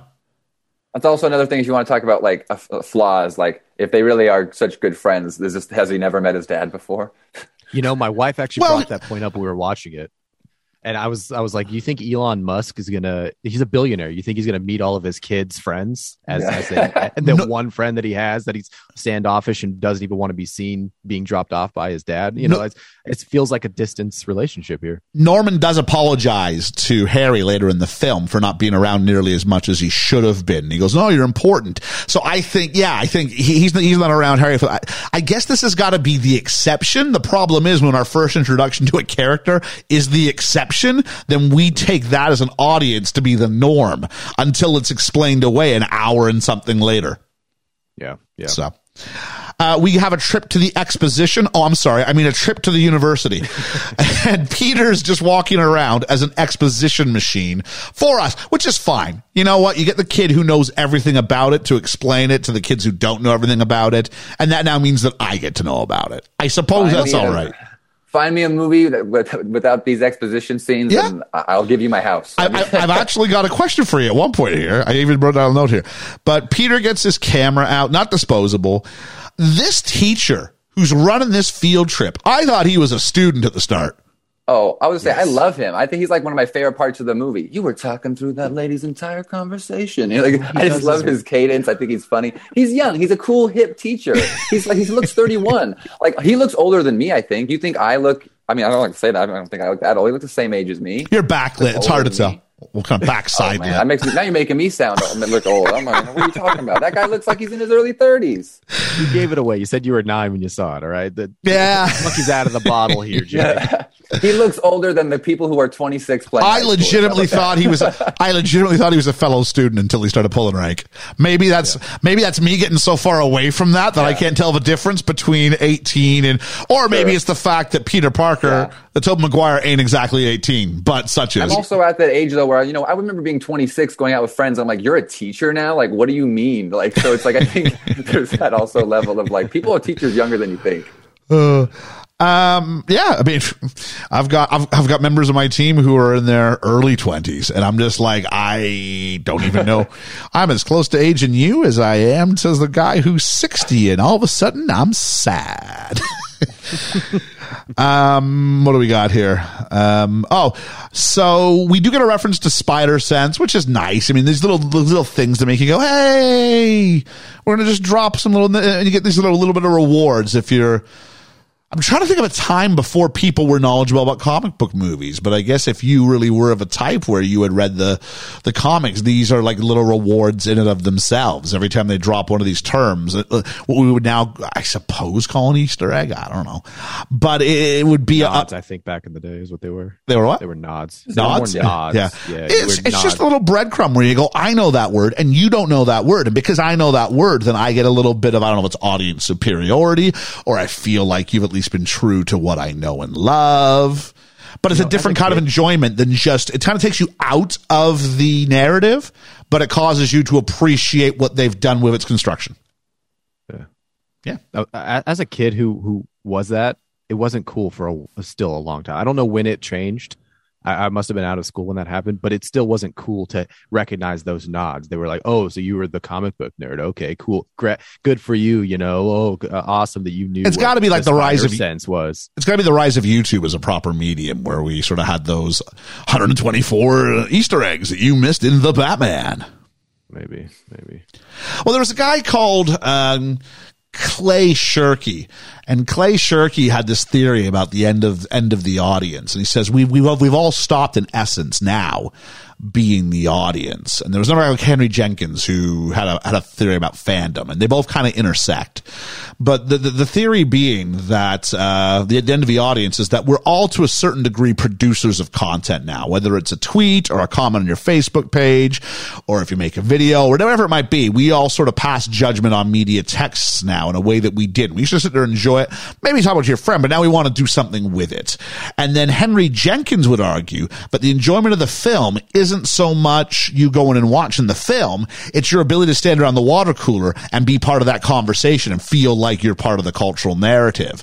And that's what gets you in there. Now, somewhere where these two things meet is where these, these breadcrumbs, as we're calling them, uh, sort of get you that payoff to go, yeah, yeah, I knew what those were and you didn't know what those were. And so I've got, you know, the, the, the shifting to a celebration of the nerd culture, I suppose, rather than trying to make comics cool. We went, no, comic book movies are nerdy, but the nerds are cool.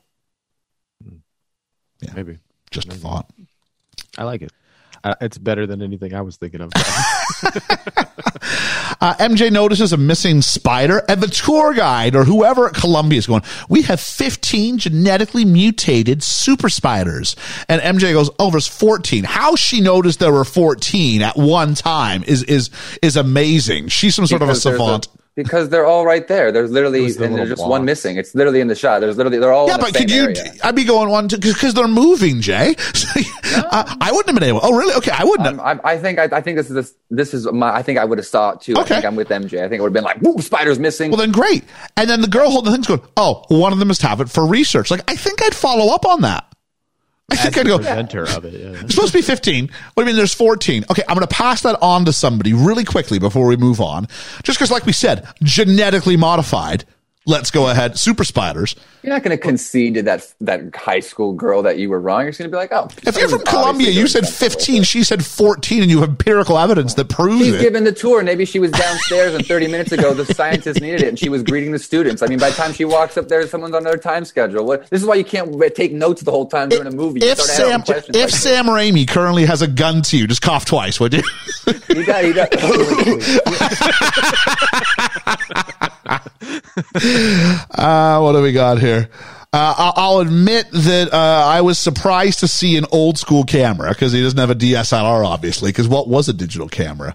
Ah, I remember my first my first uh, thing with a digital camera, and you got this like memory card, this SD card that went in it, or XD, I think mine was, because I bought a Fuji, and it would hold like at its best resolution, twenty four pictures maybe.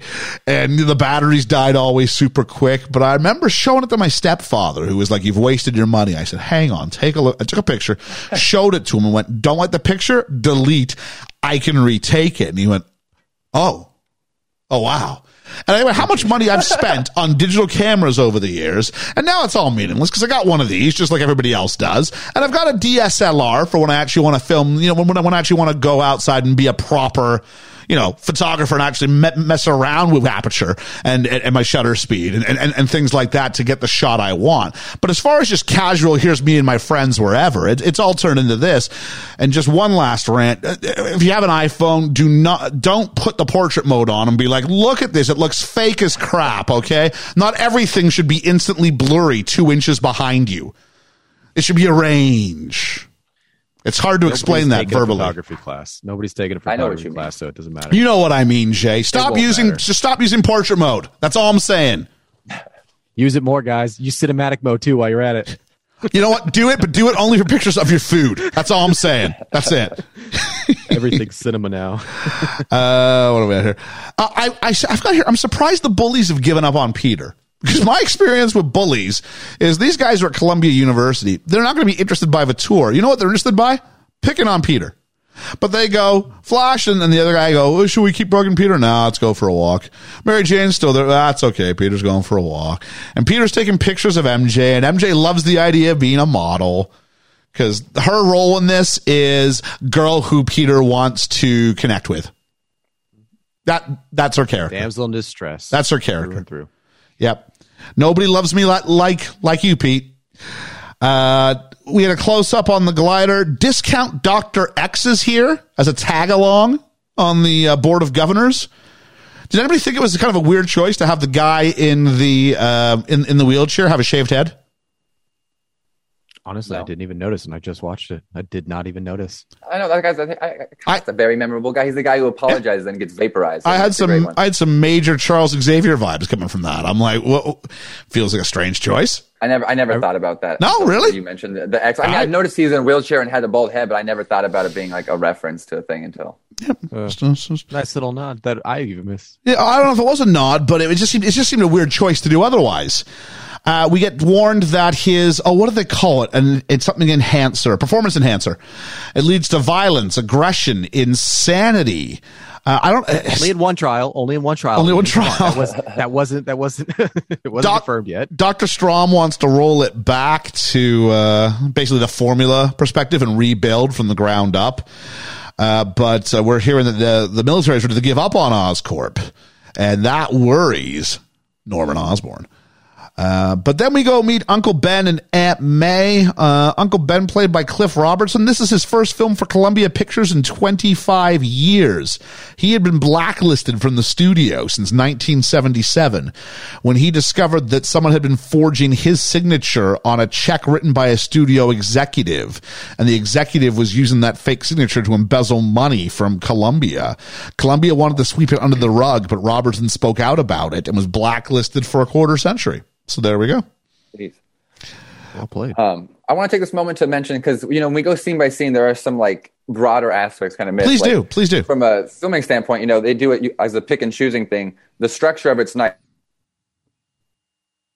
Oh, And there I goes think. Mark Zuckerberg. See, see, I, I promise I didn't pull the plug on this. Um, you know, uh, I'm sure Jay will be back with us in a second here. His Actually, it was Sam Raimi. He was about to speak out against Raimi, and therefore he we just got the criticized. feed cut. Sam just pulled pulled the Ethernet cable out of the wall. He said So- doing so well. when when Jay gets back to us, we will let him set that up. But I will continue on here. Um, oh, it's a shame because this is where, where, where, my question comes. Because within two minutes of Uncle Ben being there, he's saying to Aunt May, "Oh." I've been with that company for 30 years and they've laid me off. I'm just an out of work electrician. What's going to happen to us all? And he goes, Oh, I have a family to provide for. My question is going to be, okay, Jay, I'm curious. Find me a better way to do this because there's got to be one. Not every movie do oh, I go, this is really, really bad exposition. But this one's like, you know what? Let's just get, let's rip that band aid off. It's going to be cringy, but we're, but let's just do it. So, You know, I I would on a, on the audience side, I can't speak for Jay's filmmaker side, but Yeah. on the audience side, I would say it wasn't you know that bad. As as a nine year old boy, a majority of the audience who was watching this at the time, I think they were almost catering the cheesy and you know, um, bare bones. This is A, B, and C to the audience for that reason. They knew who their audience was going to be at that time and who was going to be the loyal fan base that will support a trilogy and then another supposed trilogy that didn't end up happening, and then the actual trilogy we got with with uh, Holland. I hate to uh, to speak ill of Mr. Robertson, but uh, he is the only character whose face I could not remember when we went uh, when I fired this back up again. I knew what Aunt May looked like. Uh, granted, I had a few movies with her, but um, I knew everybody else looked like. I did not remember what he looked like in the slightest. I had a totally different face in my head. Um, I don't know. This is all I've ever really seen him in. If I if I've seen him in something else, I'm blanking Yeah. his face there. I just, I don't know what it is. I just wasn't. Maybe, maybe when we get there, I don't know. Um, and we meet Aunt May, played by Rosemary Harris. Uh, uh, I'll tell you what, Uncle Ben, uh, I believe, oh no, it's later on. Uh, but, um, you know, Peter walks home, he gets in, he's not feeling well. Uh, Jay's apologizing that his bad internet's gone crashing. He'll be back on in a few minutes. Ha ha ha. if he hang on, he Yeah, went, sure. ha, ha- yeah, he's done that three times. That must be a code. Okay, okay. Uh, Ian, we, we may have to stop the pod now. Like, if this, if I need to make some phone calls, do we need to actually take and rescue someone? I, Right I, I don't know because I got three regular members of the pod who haven't made it. I've got they all crashed out, and then I've got Jay who's crashed out. Something happens to you, uh, know I'm in some sort of a Jordan Peele movie, probably. or or an episode. It's all about a podcast, so it could just easily This is be Black Mirror. Black Mirror, right? Yeah. um. So uh, Peter walks home. He's not feeling well. This is the first scene he shot. Was him feeling sick, falling down on the ground. We see the spider bite as he pulls the blanket up over himself. Very thin too. Very thin too. You're very th- what him? Yeah, I, I don't think it's his torso. I think it's someone else's torso. I think they've managed to do some sort of trickery. Yeah, I saw something. I don't know how they would do it, but I, I did see something on, on that line. But it is a pan up. You know what I mean? It's not like it's separate shots. Right, right. That's what I thought. I thought they just shot what would it you first, do? Like do that and then like just shape. just just go work out for four months and we'll come back and we'll shoot the rest. Yeah, I mean, uh, who was it? Uh, Tom Hanks did that for Cast Away. Uh, yeah, where- where he- you're not wrong. Yeah.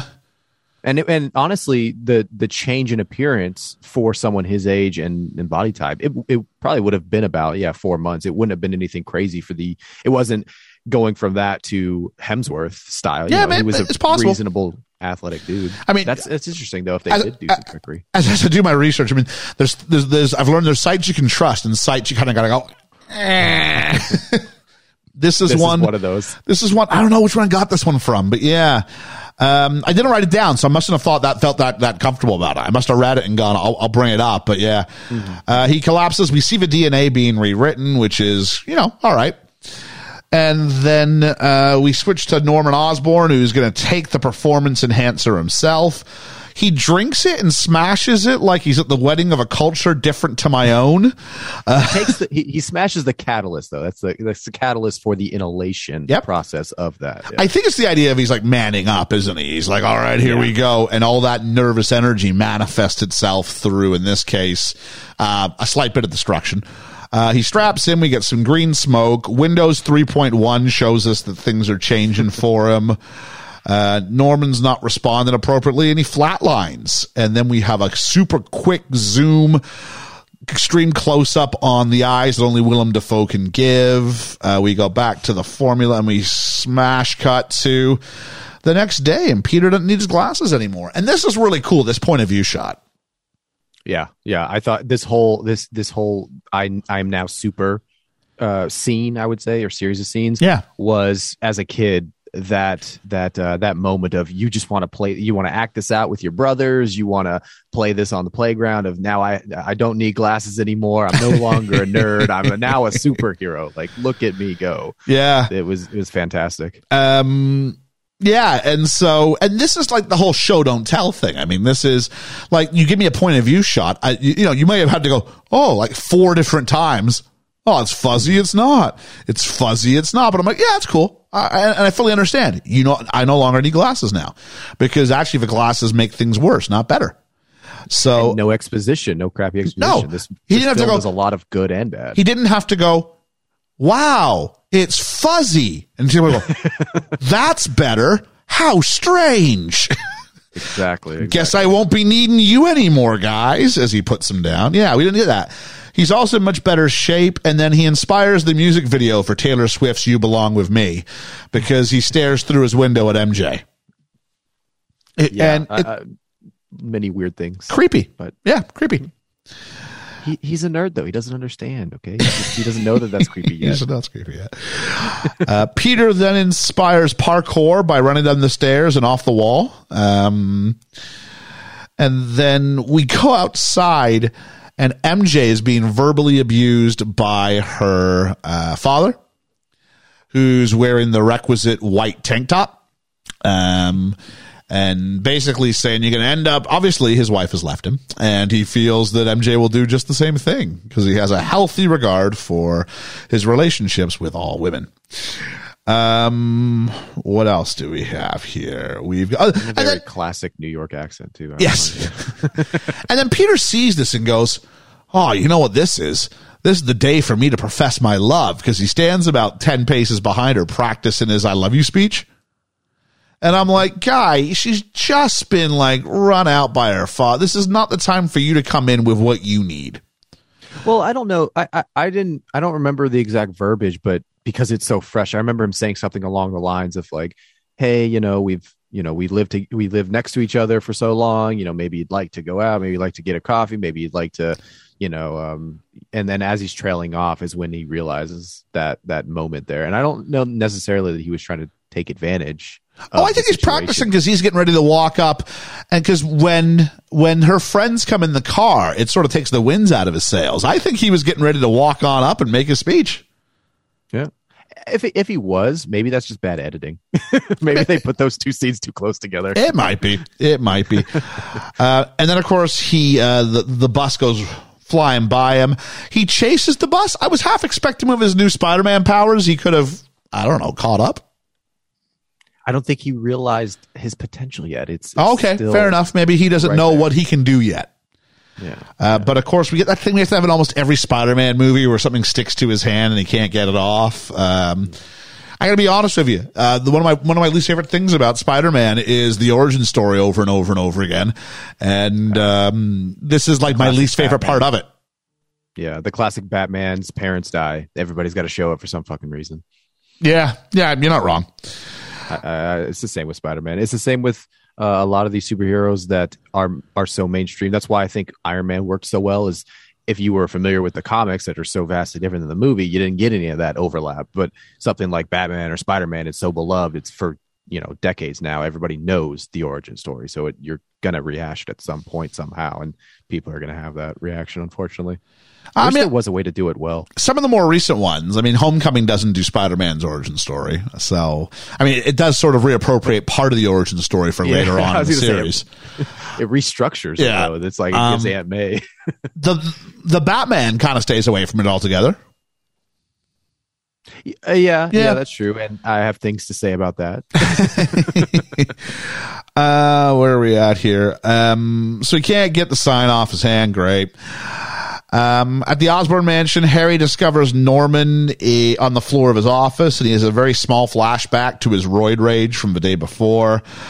Uh, a woman comes in to tell us that the doctor who wanted to take it back to the formula has died because we saw him getting attacked by Norman previously.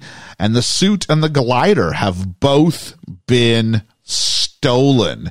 But I'll tell you what's better than something being stolen, and that's when something gets returned to you. And we now have Jay Salahi back with us.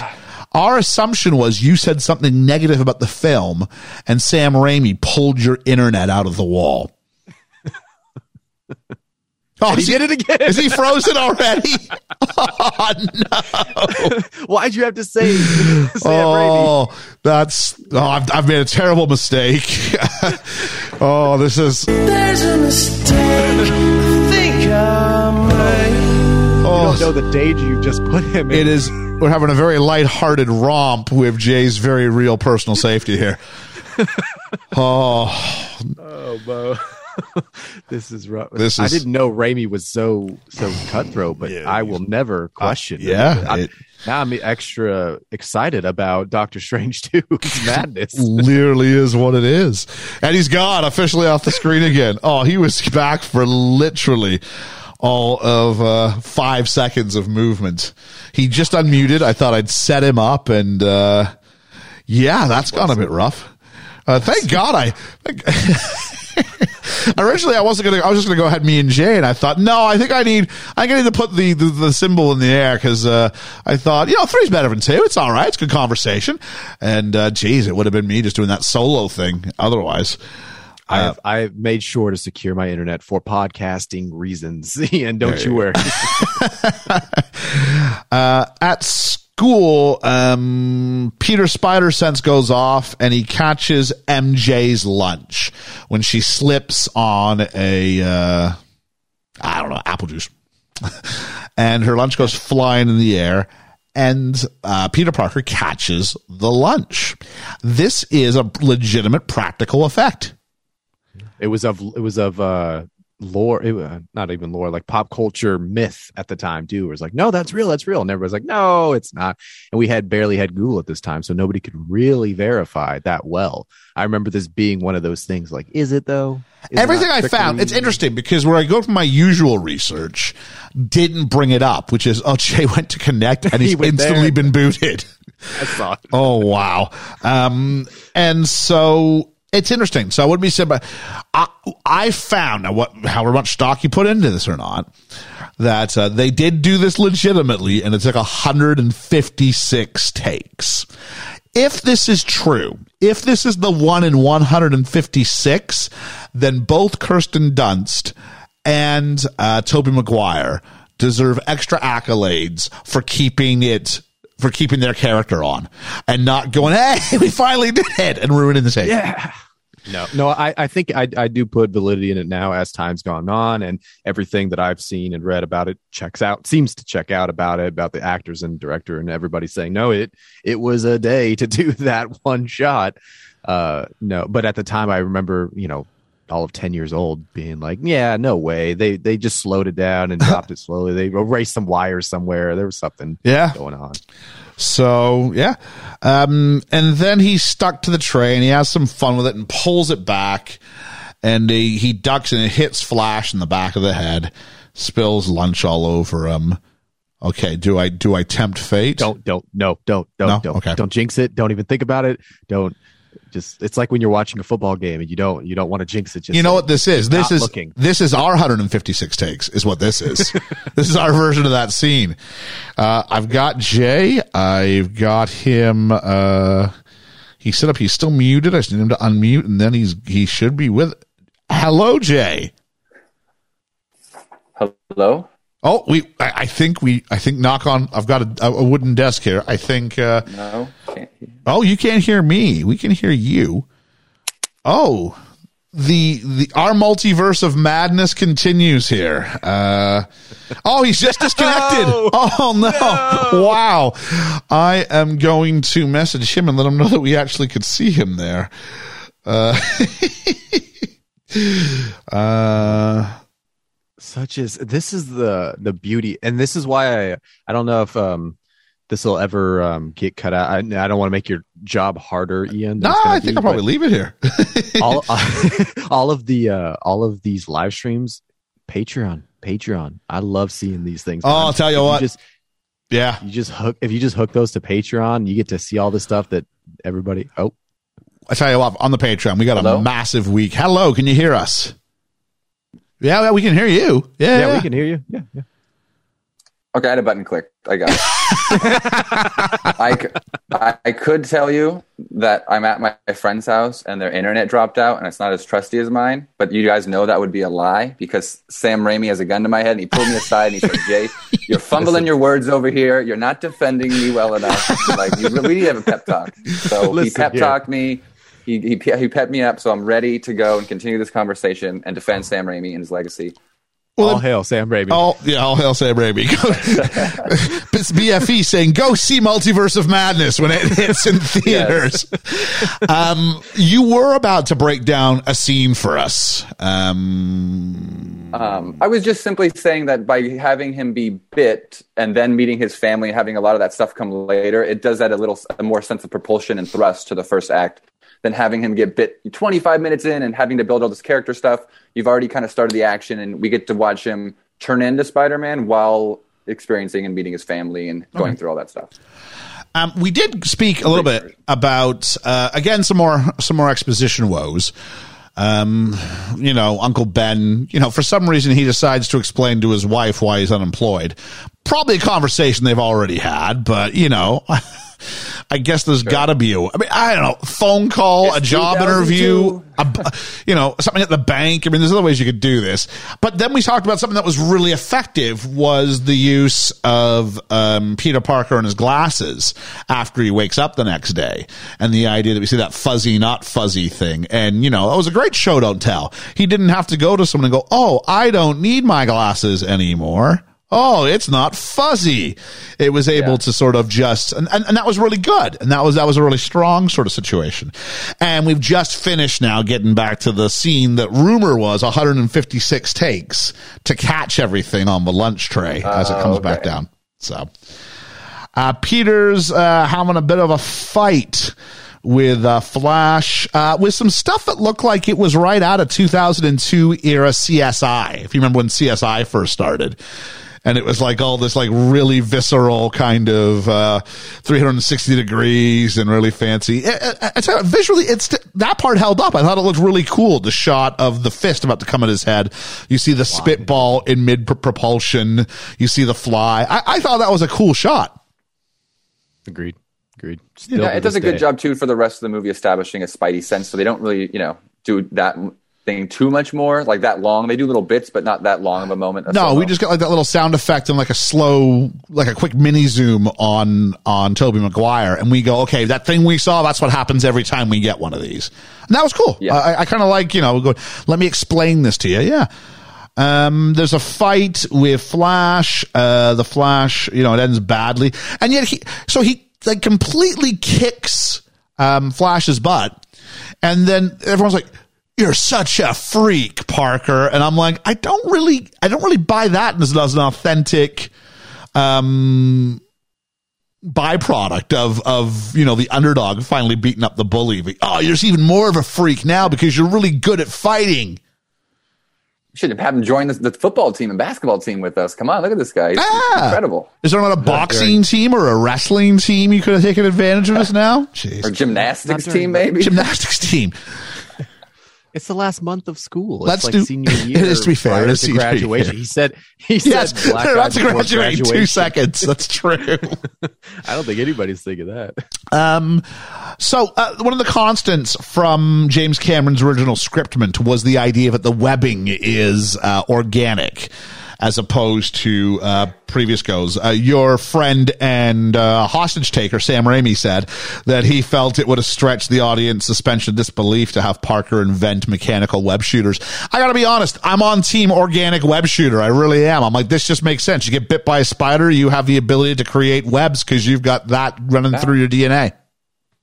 As a kid, I I, would- thought that's why he was Spider Man. Like, if he didn't Yeah. have that power, he could be anything else. Like, that's what, like, so when I remember later on when I found out he had, I was like, what? He created those? And it is, uh, now you have to say he's a genius because now only is Peter a nerd, you have to show that he's this capable. And it's better in the later films because, you know, comic books have been more established, have been a lot of films we've opened up as an audience. But at this point in time, people forget.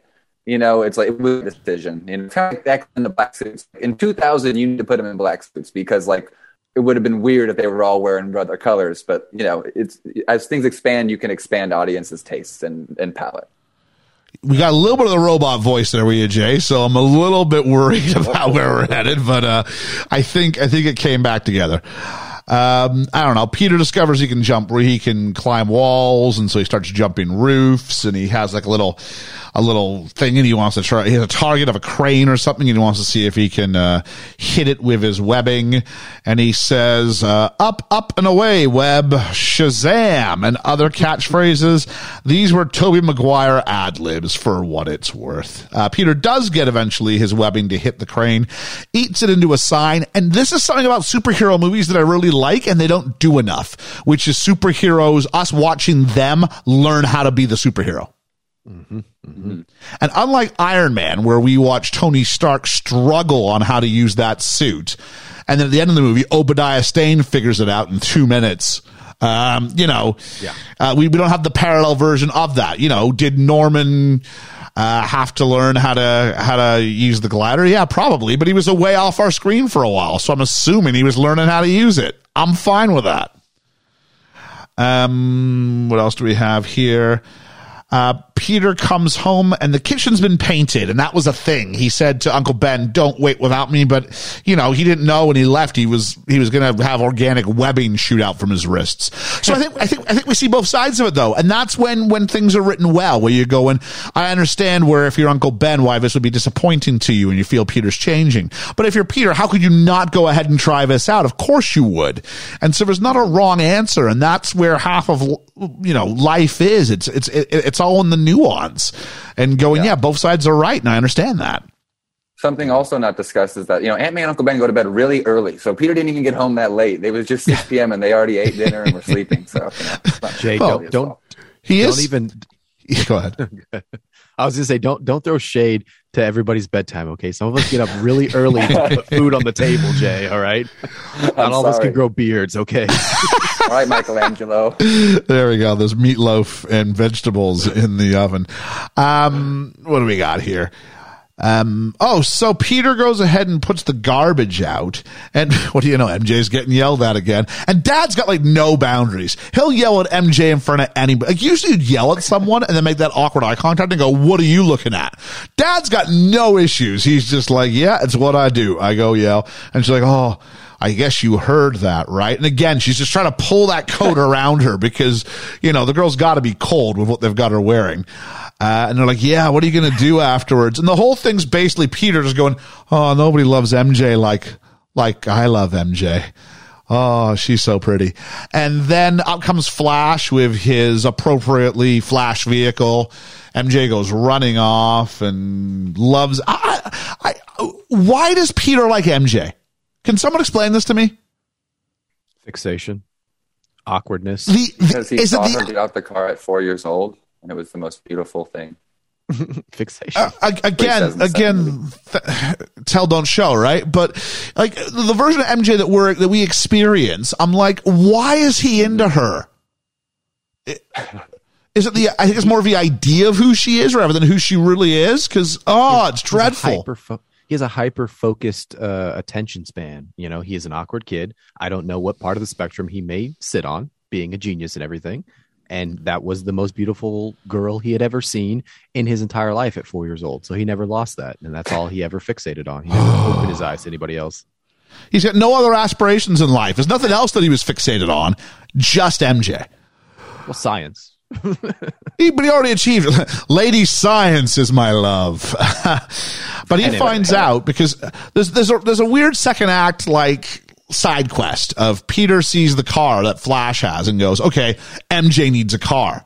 And for some reason, like he's okay with this. This is his idea, and we have this sketching thing him drawing out costumes because it says costumes necessary.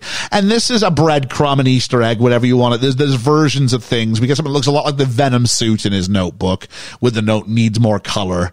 Um, And, uh, Amazing Spider or um, was it re- the the 2000? I think it's 2000 Spider Man 2000 or whatever. Okay. He's, he's he's he takes place in the in the future. Sorry, just a little. No, no, yeah, It was- I- I it was- know nothing it was, about it was this. a comics. It was a comic series that I loved. My older brother had it, and I it was the one I learned how to read from. and, and then there's My like like Walter talks about it all the time. and then it's like layered in the background. You have, you have a notebook. You also have like MJ smiling and like getting into a car. And I'm like, like this, oh, this. I'm not saying we all haven't been there because I think we probably all have been there, but the the movie doesn't teach me that MJ is like the wrong choice. The movie teaches me is the right choice and that I should still be behind this journey and I'm not behind this journey. Uh, but he's going to go wrestle. I like wrestling, so let's go ahead and have a shot there. uh, but we did get some Dr. Pepper placement just for the, uh, just for the, the sponsorship money. Um, and then he's going to go. He said he tells his family he's going to the museum. So Uncle Ben gives him a drive into the city and kind of has like a puberty talk with him, but not about like you know the changes in his body per se, but about the changes in his personality and you know who do you want to be and what kind of man do you want to be. And it's a poignant conversation. The problem is it's just really hard to schedule these sorts of talks because Peter's obviously got something else that he's focused on. So then this talk becomes an irritant. And the powerful thing for me in this one is the idea that it's not even Uncle Ben's death. It's not the fact that he let the guy get away. It's the fact that these were your last words. And that's a powerful sort of statement, especially if you're in the know. Then you the use of like dramatic irony is is just off the charts. You're going, "Oh, Peter, this is your last conversation. What are you doing, dude? This this this feels rough." And uh, you never know when those conversations are going to happen. Not in real life, but but but but I know with Spider Man, I've just Right, had right. the I've just had the great power comes great responsibility speech. As soon as that comes on, Uncle Ben's on the clock. You know what I mean? Like it's like it's like Final Destination. Where's it coming from? Because it, it it's about to happen. Yeah. Uh, um, yeah, I mean, for, for those of you who care, um, the line wasn't originally an Uncle Ben line. Originally, it was just a narrative caption, but it got reassigned to Uncle Ben in the comics the next time they did an origin story on him. So uh, Ben says he knows he's not Peter's dad. So Peter, like, who's been this a sweetheart? Like, he doesn't like like degenerate a little bit. Like they go, he's been different lately. No, he hasn't. He hasn't been different at all. And they say that, and then we go here, and then Peter's just like, well, then stop pretending to be my dad. And I was like, what? Where did this come from? At what point did we get any idea that things are changing? He didn't show up for the painting, but he had a totally valid reason for that. No, and no one in the audience is blaming Peter for that thing.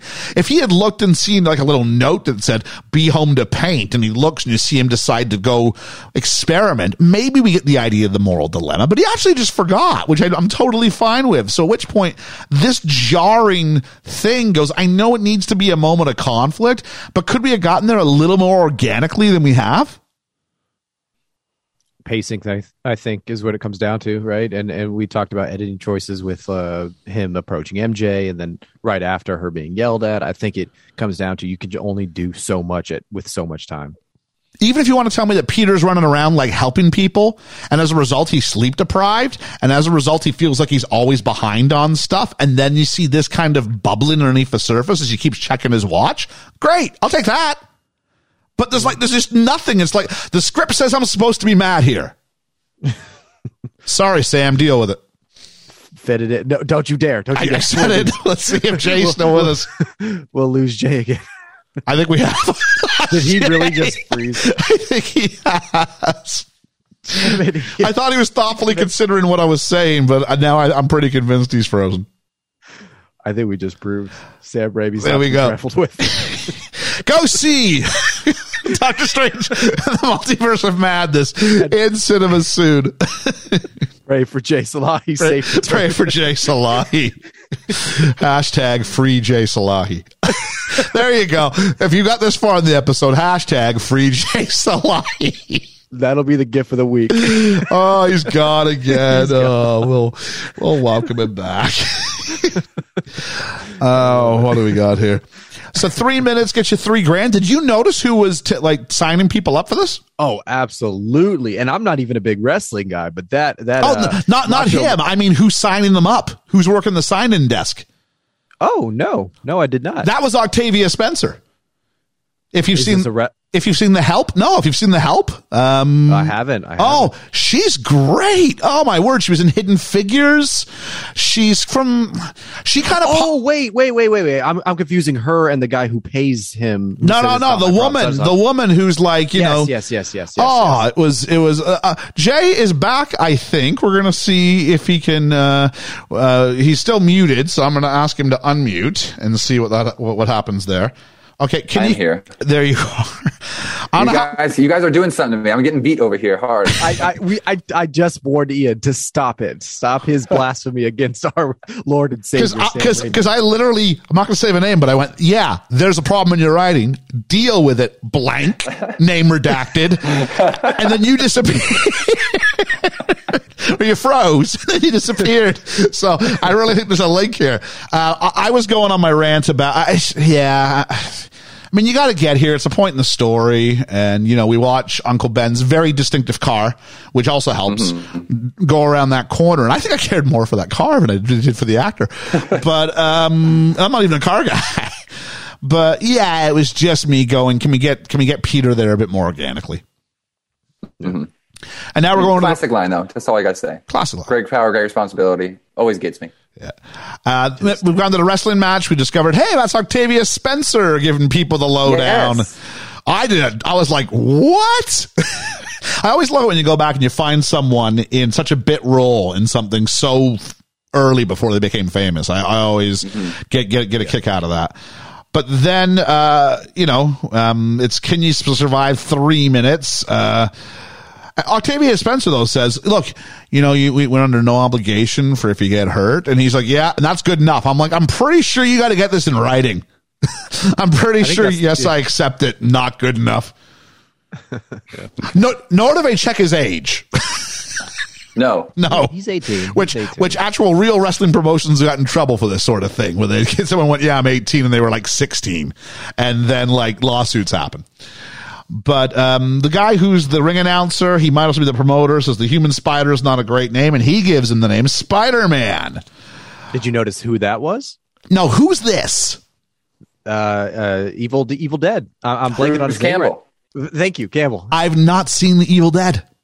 What? I'm not a horror guy. You haven't seen Evil Dead one and two or Army of Army of Darkness. No, Army of Darkness. Yeah. I, I- I'm with you, Jay. No, okay. no, we, we no. These, these are the nods. These are the nuggets for us. This is why. This is all why you keep disconnecting because the guy knows I've got an axe to grind against him. Simple as. He's in all three of the Spider-Man movies. Just so you know, Is he's he? got a scene in, in all of them. And the third one, the, what's the, the second one? He's the the guy in front of the uh, Yeah, the church guy, right? Or the the not the church guy, the uh, uh, the, the for the play. The, he, he Oh, won't let, okay, uh. Tobey Maguire into the play. And then in the third Oh, movie, he right. the French, French restaurant. He's like the waiter there, not the waiter, the hostess. Yeah, yeah, yeah. Helps with the ring and everything. Yeah, that's right. Um, and so this crowd is like ECW levels of hot. Like they're they're just insane. Like I've I've been to a few shows. I've never seen a crowd like this. This crowd's really into whatever this is. The cage drops, and at this point, I'm realizing, oh, it's a wrestling movie again, and George is not here. She will do anything to avoid a wrestling movie. I swear. Um, I guess we should talk about Bonesaw McGraw, played by the Macho Man himself, Randy Savage. Anybody familiar with this guy? Classic. Snap into a Slim Jim? It gets me. It, it gives me a smile every time when he gets in that cadence of uh, three. What does he say? Three minutes of playtime. I just, I am, I am smiling ear to ear. Oh, and every he's- like his eyes are bulging out. Dude is huge in this too. Like, I don't know. This was after his wrestling career was, was sort of over and done with. So yeah, I don't know what limits there were to what he could put in his body, but dude was big, big, bigger than he was the last time I saw him. He was um, big all the way up till the end. Oh, but I mean big, like, like, like physically jacked. No, that's what I mean. Oh, okay. That's Yeah, yeah. He, he was jacked up Very- until very tragic death. He had a heart attack while while driving, and his partner, who was in the car with him, said that uh, she said uh, he knew he was having a heart attack and took himself off the road into a tree to avoid uh, on, oncoming traffic because he was aware he was having a cardiac arrest as he was driving. Like, jeez. Um, the uh, careful what you put in your body, kids. that's right. We get. Um, oh, at one point, I think Macho Man says, That's a cute outfit. Did your husband give it to you? or does Spider Man say that? No, I think Spider Man says that to him. no, he does. He does absolutely. Yeah. I, I thought about it just now. Yeah, Spider Man it. says it's a, it's a bone saw. I'm like, yeah, that wouldn't make the script this, not, not, for, not from your hero. Anyway, that's for sure. early 2000s. Now, I'm trying to figure out how Spider Man wins this match because Bonesaw is coming at him with a steel chair, and you know Peter like kicks him a few times, and then he comes at him with ah, let's got pipe of some sort. and Spidey kind of like rolls him, so he crashes into the um into the the cage. But Spider's Spidey's still on the on the on the mat on the other side of the ring, and they like count him down for three. I'm like, I'm not aware of any sort of wrestling where this exists. No, he well, he just kicked him so hard. Like you know when he did the flip, he just threw He him with just- his he just got knocked out? Into the into Yeah, the, I the think thing. it's a yeah, he's- he's knockout knocked rule, out. yeah. Yeah, I he's think completely it was a like knockout gone. rule. I'm just saying that'd be a ten count. It was just a really weird one, two, three. Like it was up with him, just gonna play the wrestling card there. Bit odd. Yeah, he didn't pin him. He didn't run back. doesn't over pin him, there and no. pull his leg up. So Peter Parker's paid And a later, hundred the guy says, "But you pinned him in three. You pinned him in three, or pinned him in one. Pinned or him in two. Right? In two, yeah. Pinned him in two. So what's the logic here? Like if you, uh, that suggests to me that Peter should get two grand. I, ag- I thought to me he should I- get it all. Yeah, I mean, yeah, if you're going to shortchange him, though, the minute you go, you only did two, I'm like, okay, by your logic, if we're going this on a pro rata kind of basis, then it's, yeah, it's, it's, yeah, I don't understand this. Um, and then the promoter, uh, so he tells Peter, I missed the part where that's my problem. And the promoter is then robbed. Uh, Peter lets him go by and he goes, I missed the part where that's my problem. And he has this little smug look on his face. And you're like, okay, this is what Uncle Ben's talking about. This would have been better earlier in the movie. At Just what point saying. in the movie was I mean it, I don't think it was that late in the movie was it was I think it was an appropriate time for this to occur. I'm talking about his attitude. Like the, the bit where uh, Peter's attitude's changing and we hadn't seen Peter's attitude change at all before that conversation. Even still though, I mean when he when he knocked out Flash, he it was you know, he had that moment of of uh, realization where he's giving in to the power, you know, or he can he he strikes Flash. you know, Oh, but Peter's been almost. represented as a victim and as and as an underdog and as oh, like up to this point. This I don't know. I, I No, there's like some audience fulfillment, wish fulfillment going on when the underdog beats up the bully. That's like, that's like that's like movie 101.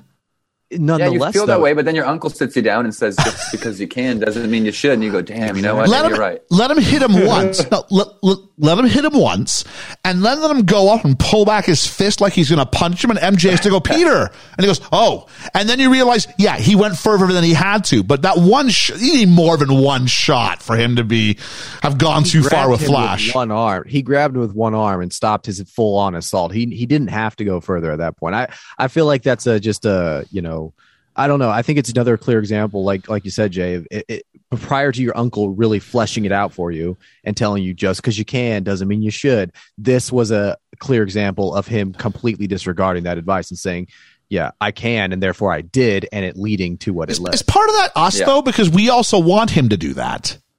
But oh, but for you to go, Peter, you've changed. Don't we have to see him like cross a line that we're not happy? Because I think we're happy with how he does Flash. No, I don't. I don't know that it's necessarily cl- crossing a line that we wouldn't cross. I think it's because we would also cross it as the audience. Right.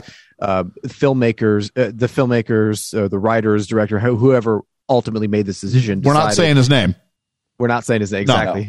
What, what what I'm saying though is they knew that was where the audience would want to be led and why that's the decision that ultimately would be made. And therefore we all have that moment of reflection at the same point that Peter has it. It's like oh Uncle Ben was mm-hmm. right. Oh maybe we should have her saying oh we all have that exact same like arc at the exact same time that we're watching it. And I think that's way more fulfilling. If he went straight to murder and all of us agreed like oh shit we wouldn't do murder that would have been way different of a of an emotional connection to the to the character versus the hero that we all identify with goes through the exact same arc that we're going through in real time that he's going through mm-hmm. it.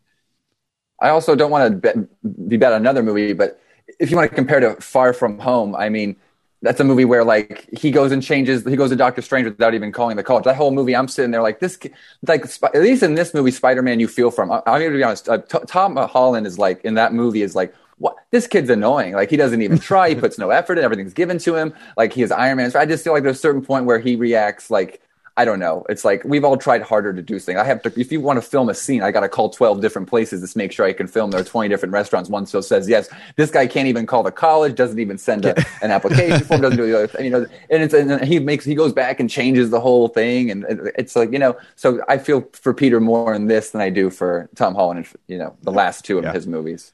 yeah Um, we jump ahead. There's some sirens. Uncle Ben's been shot by a carjacker. What's Uncle Ben still doing in the city? Don't know.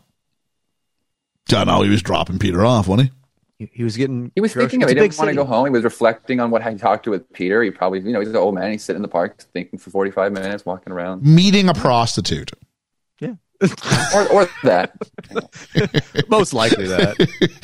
Uh, Uncle Ben uh, dies, and then Peter overhears where the carjacker is and goes for a run. Uh, the carjacker's a terrible driver, smashing into everything. this is the first time we see Peter doing the web slinging as he like goes through the city for the first time. That's cool. We see some very obvious Carlsberg product placement as a truck out of nowhere. Um, Peter gets the robber into a deserted warehouse. We get the upside down hang down for the first time, which is cool. And I guess they're drip feeding these now. It's Um, very reminiscent of the first shot in this time you see Batman 1989, where Yeah. he comes down and he opens his things in the shadows. Yeah. Yeah. Uh, Peter, uh, this, I thought Peter recognized the guy way earlier than this, but it's not until he's got him right up face to face that we have that flashback. And it's like, in case you didn't realize as a member of the audience, they're going to spell this out for you because it was not short. Um, complete with, you know, heavy, heavy reverb and black and white. So we can ensure we know here the mugger goes to shoot Peter. Peter ducks it. He, the mugger like loses his balance and falls backward through the window. And then Peter's more or less surrounded and he's also more or less innocent. And so he's got to escape this building full of cops, which probably feels like a really fun set piece. But we just cut to him on top of a building thinking about things. So, yeah. And then he goes, Saving it. sorry? They're saving the, the back, saving it. Yeah, it was they didn't feel like it was just weird. It was like, we got you surrounded, and even if you like had him like sling through a couple of places and he's done, we didn't even. We just no. Uh, he goes home to Aunt May. Uh, we go to fade to black. Um, I- by the way, I'm not a fan of Fade to Black. Anytime a movie fades to black, I'm always like, Oh, nice. really? Unless Oh, okay. someone's getting knocked unconscious or something, there's like almost never a reason to fade to black. I feel. now I think they're doing it here for a tonal shift because we're going to go from here to, to the to the Green Goblin blowing up um, the enemies Oscorp's competition. You can cut to any wide shot of a building, of sky, of anything for any long period, and cut back into something else and Yeah, shift okay. down. I feel that's just my personal. That was just- for yeah. all movies, like any friends, yeah. Well, no, that's like every movie we watch. I'm like, oh, fade black. I, I point them out always. So we got the Green Goblin sort of, kind of, sort of doing some blow up stuff here. Uh, Dafoe's the one wearing the costume himself in the majority of the shots.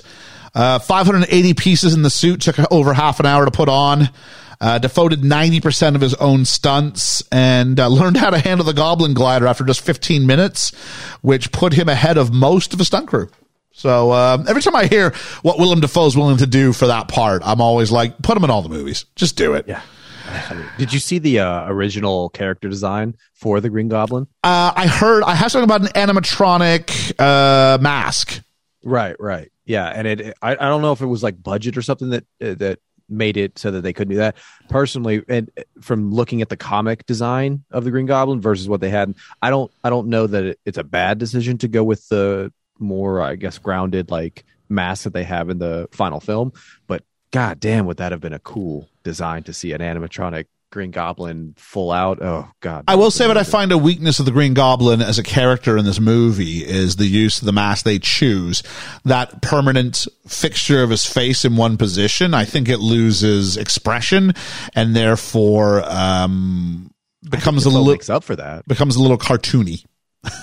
I don't know. I think Dafoe makes up for that with with the with the uh, eyes that open and you can see his Yeah, eyes. you can see it. You can see his you can see his mouth underneath the mask a lot of times. With See, I only picked up the mouth towards the end of the movie, but yeah, you could see it. Uh, and when he's in the mask, he doesn't, uh, that's his real teeth. When he's playing Norman, uh, he's got dental prosthetics. J- Little, little, little fact. Um, we cut to graduation, say chess. And for a minute, I thought it was a really bad school and only seven kids graduated from before I realized, oh, it's the chess club. you hear things about about the public schools in the states. I thought maybe this was uh, what was sort of going on there. Um, I don't know. There's a um, MJ and Flash break up. Norman says Peter's family, and he goes home and mourns. And Aunt May builds him back up. It's just a little bit of we got some plot points we we we, we got to get to. We're going to transfer over to Independent Peter. Um, and including part of that, we got to pass some time. So we have a montage of Peter saving people. Um, and it's got some real people. Um, the construction workers were real, and so was the guitar player in the subway station. So if they felt a little less polished and therefore more authentic, they were. Um, I don't know. Uh, first time we see the proper Spider-Man suit, uh, it was a one piece, um, including the mask. Um, a hard shell was worn underneath to make sure that it kept everything sort of tight and aesthetically ap- appealing. Um, the mask eye lenses were designed to have a mirror look. It did eventually have to get remodeled slightly so they could give him a vent or a flap so he could use the toilet.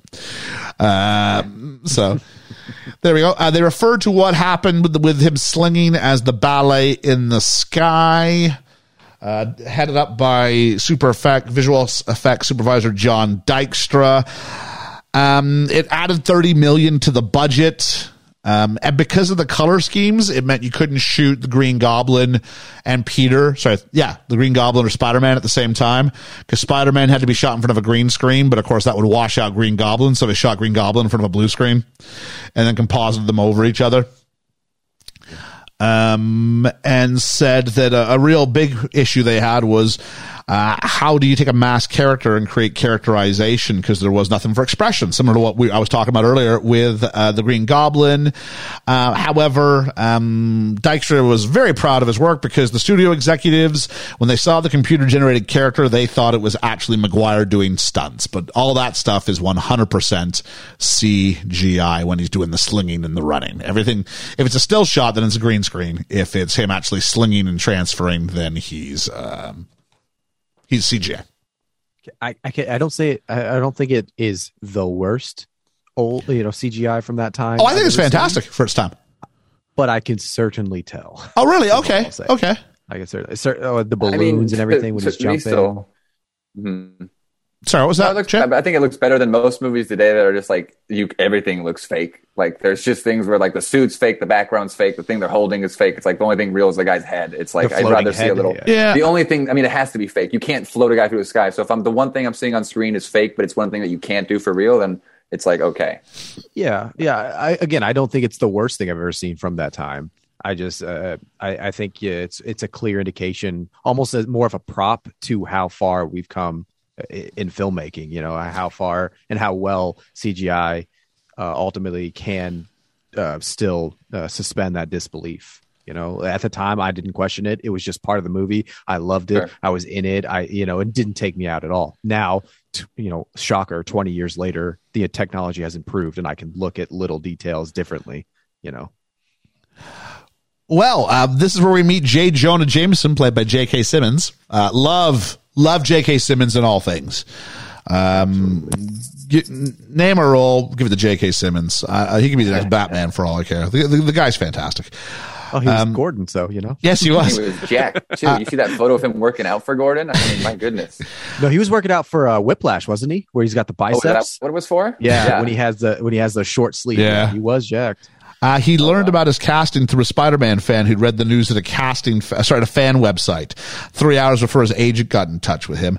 Uh, Stan Lee wanted to do this himself, and they did manage to talk him off the ledge and go, "Sorry, Stan, you're just a bit too old for this one." so, uh, yeah, we also meet. I mean, talk about like this is a star-studded place to work. We got Bill Nunn from uh, Let the Right One, sorry, not the right one. Geez, to do the right thing as well as some other movies, but that's uh, he's Radio Raheem, and Elizabeth Banks, of course, is there as well. There's a reference to Eddie, who of course will be Eddie Brock, who we'll meet in Spider-Man Three, and uh, I just think J.K. Simmons is how could you. There's a reason they brought him back in the other version of the universe. He's just perfect. Who else could you have? Absolutely, absolutely. You can have 50 people play Spider Man, but you can only have one person play Jake, J- uh, JK, or J.K. Agreed. Jameson. Agreed. That's J.K. Simmons. Uh, we go to the Moondance Diner where Mary Jane Watson works. Uh, it's the same one that, if you've seen uh, Tick Tick Boom, it's the same one where rent author Jonathan Larson uh, worked at prior to uh, prior to quitting to pursue a career writing his musicals. So I just seen that just a few weeks ago. So uh, yeah, definitely on my thing there. She lies about waiting tables and doesn't want Harry to know. And we find out now that Harry is dating MJ. So back to my thing, like, you know, I still don't understand what the appeal of MJ is. Not because she's dating Harry, but just the idea that she's not dating, she's not, if, oh, Is it She's a supposed poor to judge of character. Is it supposed to be something that she's? Is it really as cliche as she's got daddy issues? Is this really where we're going? So therefore, she needs a man to to to find va- validation in herself. Apparently. Apparently. so. Prom queen story issue. You know, she's the prettiest girl in school, so that's that's all they need to explain. All right. Um, at the loft, we find out that Peter got fired from Dr. Connors. I guess that's a breadcrumb. Uh, Peter turns. I turns do out- want to say though, Oh, go ahead. Mary Jane doesn't the register like the guy's like, "Yo, Mary Jane, you left your registers like off by twelve bucks," and she's like, "Ugh," uh, and it's like like she's mad at him, and I'm like, you know, I've had that job. Like, if your register's off by twelve bucks, you probably did mess up. Like, I What are you you maybe doing? shouldn't be so smug about it. I think she's skimming. Really? I think she took six. I do. I think she took six bucks. Well, you know, it might have been a thing because if she's waiting tables, it might have been a a like a conflict uh, between what's a tip and what's the actual bill. It could have been something like that, and so she may have said, "Well, this was." You know, ten bucks that was left on the table, but the bill said. Is that, Raimi you know, gone to your house now? What's what's going on here? all I'm saying, I, I've also worked that job. What I'm saying is sometimes somebody, a customer will leave you $10 quote unquote tip on the table, but when they paid, you know, they only gave you X amount in cash and therefore 250 out of that 10 mm-hmm. bucks Okay. is part of the bill. And therefore you, you're, ma- you know, and I don't know how many tables she's waiting. So maybe she was off by like six. I always wanted to do that job, but never did. So there we go. It's not fun. No, I, I saw waiting. So there we go. Um, and so um, Peter uh, is inspired to take pictures of Spider Man. Uh, he gets shortchanged himself uh, when he goes and tries to sell his pictures. Um, I don't know. I mean, J.K. Simmons, um, J. Jonah Jameson's trying to play trying to play tight with him and I'm like, look, you want Spider-Man pictures. He's literally the only guy with Spider-Man pictures. Yeah. I think I think you're in you're overplaying your hand. Yeah, he's a naive kid, but But that's why you can get away with it because he is a naive. Yeah, You know, I I'll, give, so. I'll give you a meat for the holidays. What do you want? What do you want? Meat for Christmas?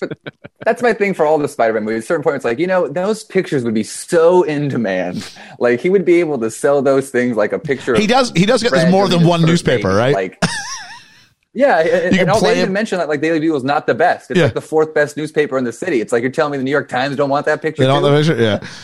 Um so then uh, Norman's fired from Oscorp because apparently he's a casualty from K West or Quest is that they'll sell, but they've a part of the deal. Norman's not got to be part of it, but they're like take some time after the World Unity Festival because that makes sense. Yeah. we don't need Well, it that's what It now. does. That's like a business thing. Is it? that's when the deal was final. Yeah. No, yeah, you got to be like, oh, we're, we're firing you. You have to resign in a week, but in a week we have this big corporate thing. Go off like nothing ever happened. Smile, shake hands. In two weeks, you say you're retiring. You know, it happens all the time. Okay, okay. I look forward to you defending this. Does it get more 2002 at the World Unity Festival than Macy Gray? Who doesn't Yeah. love Macy Gray? Don't That's you're going to make me defend Macy Gray? Come on. I didn't remember I liked- until I rewatched I liked it. Macy Gray's one song, the same one song everybody likes of Macy Gray, and it wasn't the song she Same was song singing here. It was a song that doesn't exist. Ah, it's the no, I like. I try to say goodbye and I choke. Yeah. Oh, come on, it's great. No, Uh, no, no. Okay, there we go. away. I stumble. They used it heavily for Michael J. Fox's last appearance on Spin City. I remember that's I've always linked that song with that because NBC used it like like so much for that. I'm outnumbered here. There you are. Uh, Harry tr- Harry tries to control what MJ's wearing. MJ's wearing some Asian inspired outfit, and he's like, "Why aren't you wearing the black?" And he's got daddy issues. too. Everyone's got daddy issues in this film. Um, the Green Goblin appears and throws a bomb at the balcony. I think it's the Prudential Building. I could be wrong on that. that was a great uh on the term of like CG or the topic of CGI. That was one that I to this day love that effect where they disappear from the bomb. Yeah. The, the skeletons are left over and it's all disappearing. Oh, that one. Yeah. yeah, yeah. Oh, I love As a that kid, one. that, like stuck with me as like just creepy and kind of scary enough where it's like, oh, there's love skeletons. it. I love it. Uh, Peter pulls a couple out of harm's way at one point. Uh, the man of the couple was Nicholas Hammond, who played Friedrich in The Sound of Music, but was also Spider Man in the 1970s TV show. So There we go. I do like that. Uh, Peter gets rid of the Red Green Goblin by pulling some wires out, and he's like spinning out, "We'll meet again, Spider Man." Which again, this felt very cartoony. I don't mean that in a bad way, but I am saying that we hadn't figured out yet what the sweet spot was for a comic book movie. How cartoony is too cartoony? Where is the line? What do we want from our comic book movies? I think eventually we decided we want to go a little bit more adult than this, but at the time, I mean, they're, they're breaking new ground. It was it was X Men, and then it was this. And mm-hmm. so, w- what's she going to do? And this From a filmmaking perspective, it's impressive. It's kind of like the, the Batman and Robin, Batman Forever tone, but like successful in a way. It's I interesting. think. See, I think Batman Forever was successful. Batman and Robin's a tr- uh, is is is Well, Batman an was a whole other level bad. There was no doubt Yeah, yeah, about that. Yeah, Batman, Robin, Batman Forever's not that It's bad. like they went to Batman Forever and they went, "Yeah, it went pretty well." So we should do more of what we thought worked in that film.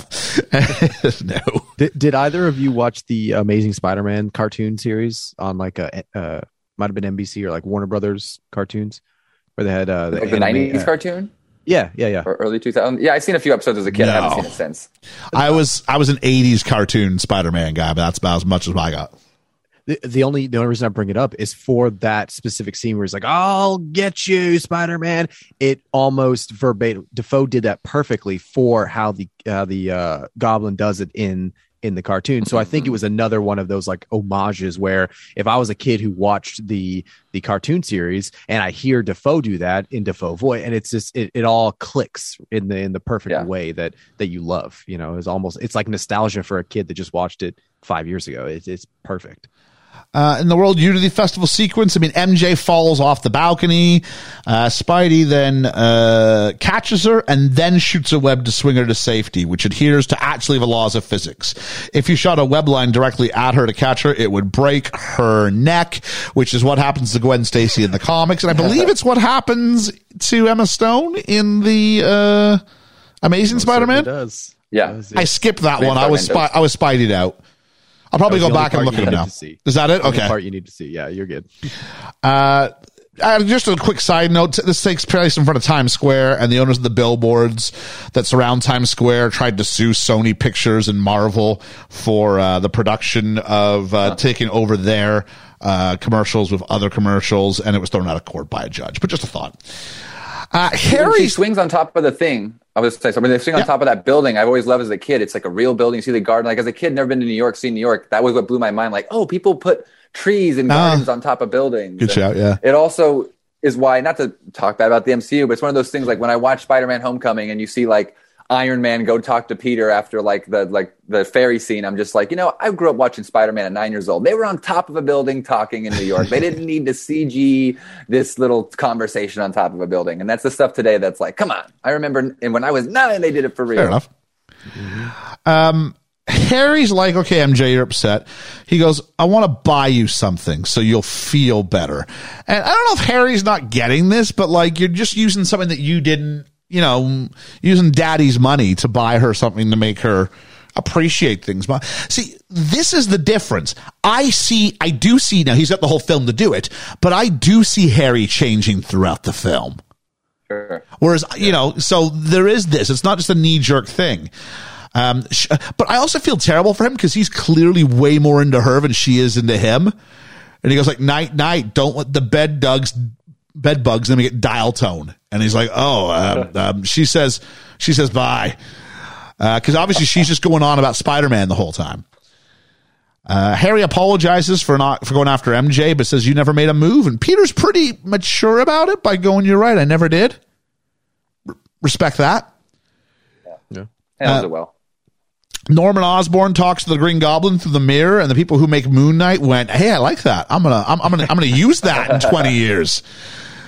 Uh, it also It's a great felt- moment. That's it- a wonderful scene. that scene it's also very gollum smeagol and i think that would have been about this time but it's if you think it's done not through computers but just one guy and just act and yeah we'll move the camera in certain perspectives and we'll hide your face at certain times but create these two clearly different characters in in this in this face off i thought it was brilliant i think willem dafoe gets all the wins there He, he is fantastic. He is, if not the most lasting thing from all of these Spider-Man, you know, uh, from this from this creation.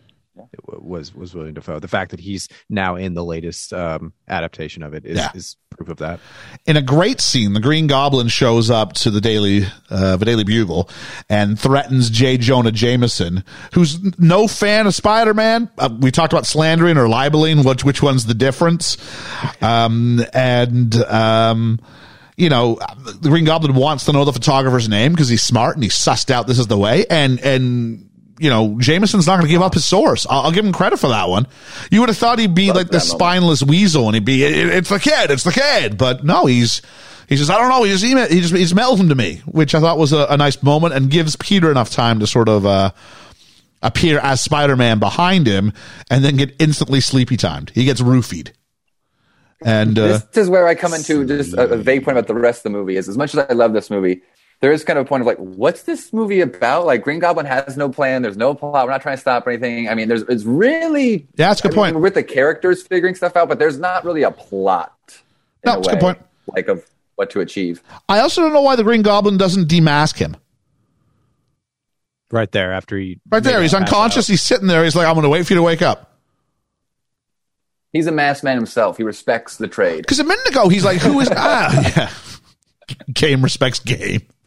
Maybe he did, and maybe he did. We just didn't see that part. maybe he just. He's like, I know up I've seen "Oh, this kid's face somewhere. I just can't place it. Who was he again? oh. Um, Goblin says everybody wants to see a hero fall and offers him a partnership to lift them back up, the special people back up to the top of civilization. Um, and, you know, he leaves Peter with basically a timeline to make a decision. How he's going to find Spider Man again, unclear. Because he lucked out. Spider Man found him Yeah, but all right. Uh, Peter then drops in on MJ, and uh, this is where I finally said to my notes: Is there a scene in this movie that doesn't ever try to cover up the lack of costume she's wearing? Uh, he wants to buy her a cheeseburger, but she's got dinner plans, and I do like that bit of dialogue. It's a cheeseburger, right? Versus, you know, Harry's going to take her to some fancy French place or whatnot. So, you know, he gets her. They're eating cheeseburger. Yeah. And you, she could have seven dollars and like forty eight cents worth. And that's cute. um, he thinks three's a crowd. She calls him Tiger. Uh Raimi's idea, but it was her idea to deliver it as she did. So I guess some props for each. She goes, all right, I'll see you later. All right, I'll see you later.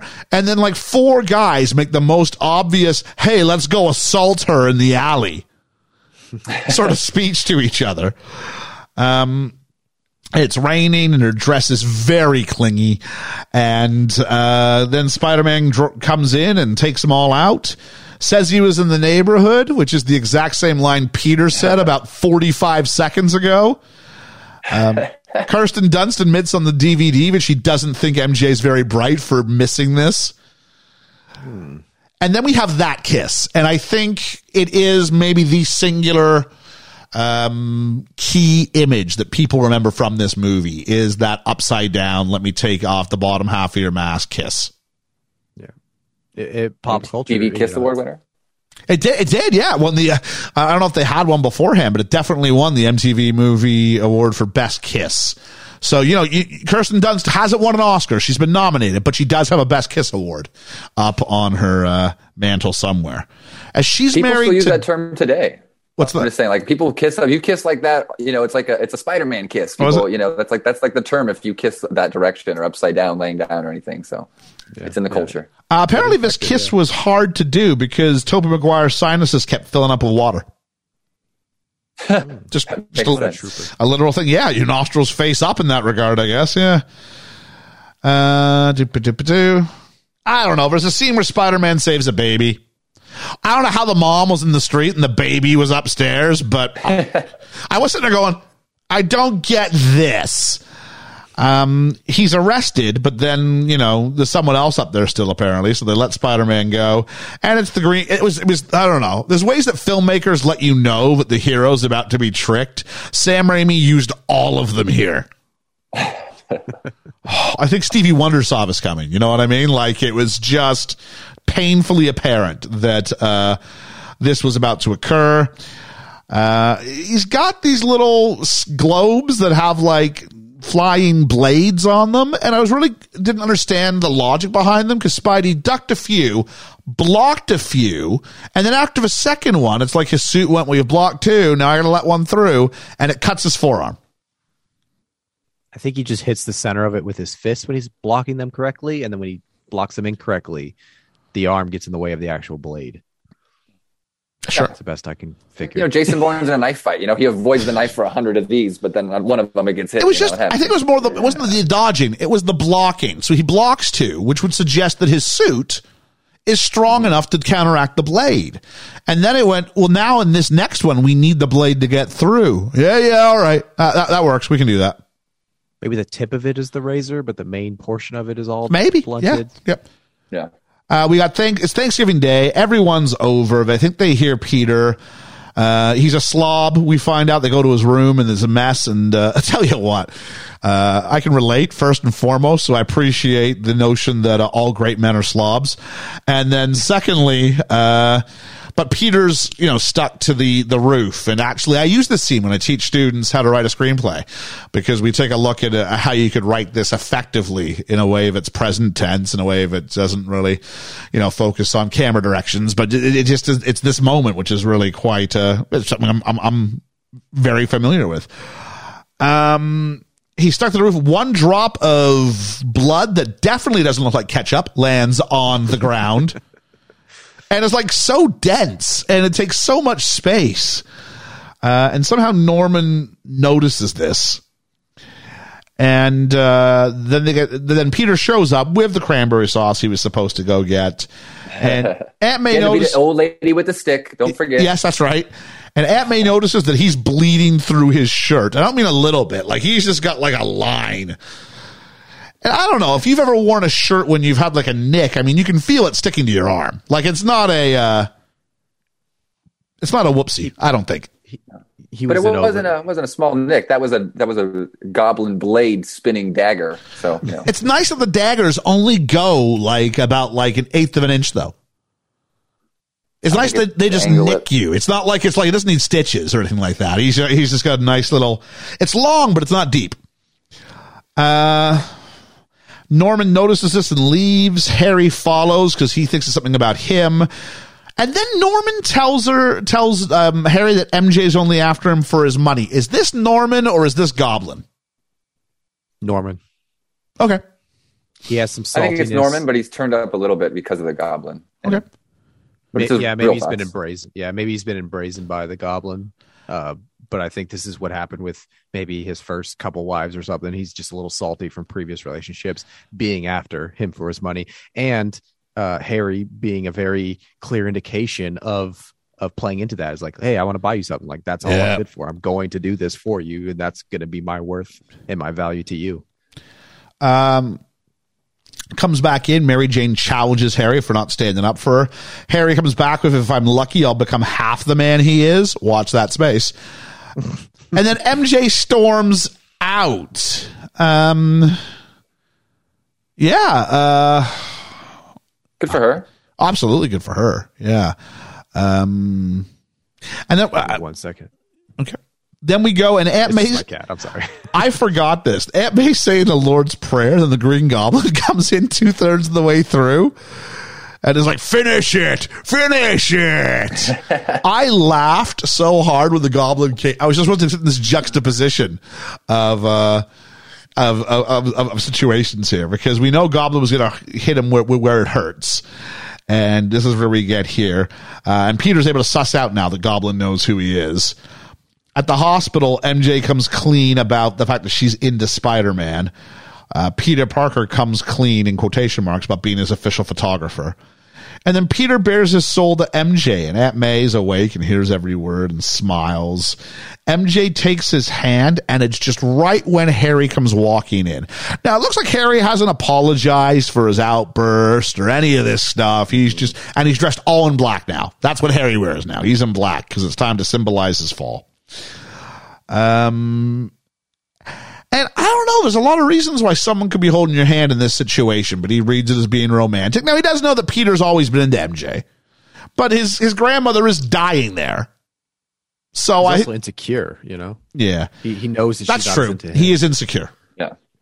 and like I said, like it's clear that she he's into her more than she is into him, and he's just on the wrong thing. And yeah, um, so Harry goes home and reveals all of this to Norman. Whereas Aunt May tells Peter, "Come clean with MJ." She's the one who gets to choose between the two boys. Uh, Peter then checks in on MJ because he's like, "Hey, if uh, if everyone knows that I'm into her and I care about her, then that makes her vulnerable." Uh, he phones her and is a great line when uh, he he rings. It's the answering machine, but then Norman comes up with, "Can Spider Man come out to play?" I don't want to know how much what, what this movie's like if you don't have Willem Dafoe in this role. It, I, I think he's the anchor that holds everything together. I really, really do. Yeah, yeah, it doesn't become successful without him. Well, like I was saying, there's really not a plot. He doesn't have any goals or No. things to achieve. So like, but it, but it's entertaining, and you're still invested enough because he is, like you're saying, such a great actor and great just character. The performance is great. Yeah, where, where the story lets it down. Yeah. Uh, MJ wakes up on a roof of some sort while the Green Goblin sings the Itsy Bitsy Spider. He's just, he's gone to full out. He's like, what did Jack Nicholson do in Batman? All right, I'm on it. Um, Norman takes out a suspended cable car full of kids and it's, it's, it's, it's the trolley car problem. Literally. We have the trolley car and we have MJ and he's got to choose between which one are you going to save? I, I don't like that when you have the which one are you going to save and you can save both. Yeah, and then he has a, somehow a special way out. Yeah, he's like, oh, he he just chose to sort of catch them both. I I didn't see that coming. Um, but uh, there I was guess a he there, kind of sorry. Go ahead. I, I guess he kind of answered it um, in in in in both ways. In that, obviously, the audience wouldn't have um, been okay with him sacrificing one for real, but by saving MJ first, he was able to kind of answer that question. Is like, which one would you ultimately save? He obviously chose her first. Yeah, I suppose so. But the great part is when they both fall in each of his mirrored Yeah. eyes, you see one of them that are falling. That was a cool shot. Yeah, Yeah, Even the shot where he's running and it's falling behind him as he runs to save MJ is a pretty cool, cool shot too. yeah. Um, Scene, yeah. what do we got here? Uh, uh, he catches both. It tells MJ to climb. eh, There's a whole thing. He saves them both. he saves them both. It's what, it's what happens. I mean, I can just go through what plot wise, what happens, but this is, uh, yeah. Um, some of the 9/11 reshoots, the post 9/11 reshoots, were that part with the, the the people like you mess with one of us, you mess with all of us, all that New York. That's stuff was, like, great, that actually, was added, and yeah. I can see that because there's a part where he looks like he's done for, and then out of nowhere, I'm like, wait, hang on, Harry doesn't, Harry doesn't do this till the third movie. So which, who's coming in here? And it's the people of New York. They are a spirit. Um, New York strong. Um, the final fight, they get into another like abandoned warehouse type thing. Spider-Man's taken out by a grenade that takes off half his mask and allows us to see Peter as vulnerable. We can visually see him suffering, which is the problem when your hero is wearing a mask. Uh, Iron Man will get around it by shooting inside the mask. Uh, on Tony's face, but for the most part, this is what you need to do: is you got to sort of distress the mask in the third act. And Spidey's getting owned by Goblin, and he's done. And if Goblin can resist the urge to monologue, it's over. but he's like, now I'm going to make sure that I really take my time with MJ and make her life miserable. And Spider-Man hulks up, brings a fake looking wall down on Goblin. Uh, he returns with the hand rising through the rubble. Is that an Evil Dead thing? I believe so. guess yes, it could be, yeah. Okay. I mean, Uh, I've seen it a lot of places besides Evil Dead. It does. so- I mean, it's kind of a horror movie trope in general where you have that happen. But um, Norman reveals who he is and tries to play the sympathy card. Uh, But the whole time, we can, I don't know, is- is Spider-Man aware of this? Because he's just obviously summoning his glider. He's trying to manipulate him with this father relationship. But the whole time he's like hitting switches and don't look at my arms. And he goes, I could be like a father. He goes, I have a father, and his name is Ben Parker. And the glider has his blades out behind him. And just like we saw with Flash, he can sense it. He goes ahead, does a backflip, and it impales Norman, whose dying words are, Don't tell Harry. Uh, Spider Man uh, brings Norman home, puts him back in his family bed. That's going to be weird to explain. Um, Harry sees Spider Man. Now I know he's only there for a moment, but half of Spider Man's face is out. You know what I'm saying? Like this looks like this looks like Peter Parker in a Spider Man suit. it was quick enough to where I would say adrenaline mixed with just the you know the the the the um the time at which he actually had eyes on between him grabbing what was a gun or a knife or something to actually looking back at it. I, I it was all mixed up. I'm sure. I'm, I'm sure he filled in the blanks with it was Spider Man. It's shadowed. Uh, we go we go to the funeral and uh, and um, Peter's trying to be there for uh, for Harry. I've been, you know I've been here. I know what it's like. It, it never helps when someone's like I've been. Okay, great. This is a competition. I'm here now. All right. I pre in a couple of in a, in a week need to talk about it. Yeah, great. But right now, not. It's not helping. It's not. Um, and he goes, uh, he goes, I hate, I'm going to get my revenge. I'm going to get it on Spider-Man. But thank God you're here, Peter. You're the only family I have left now. And, uh, Peter, and you don't know at first if Peter's telling himself, if he's telling someone else, if he's telling Uncle Ben. But the idea that those who are close to him will always be the ones who pay. And MJ confesses her love for Peter and she kisses him. So, you know, she's really making her way around the circle of friends.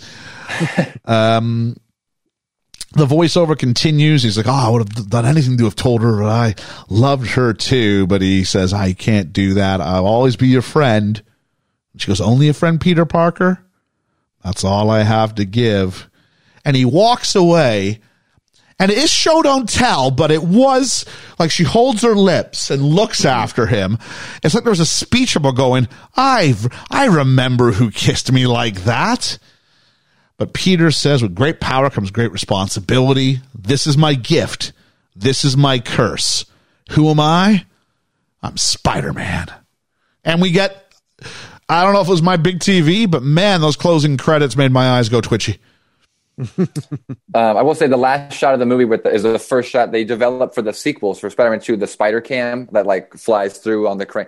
That was the last shot of the movie. Is the only shot that uses the new camera technology. Oh, really? Okay. Like this, like it's like a basically like a big sky cam they use for like the football games. They strung a you know a wire across down all the city and did all these swoops, but only the last shot of the Oh. movie had it. But the second movie, it's all over the place. I've got a whole note on that. It took 18 months to create that one shot. Oh, completely CG.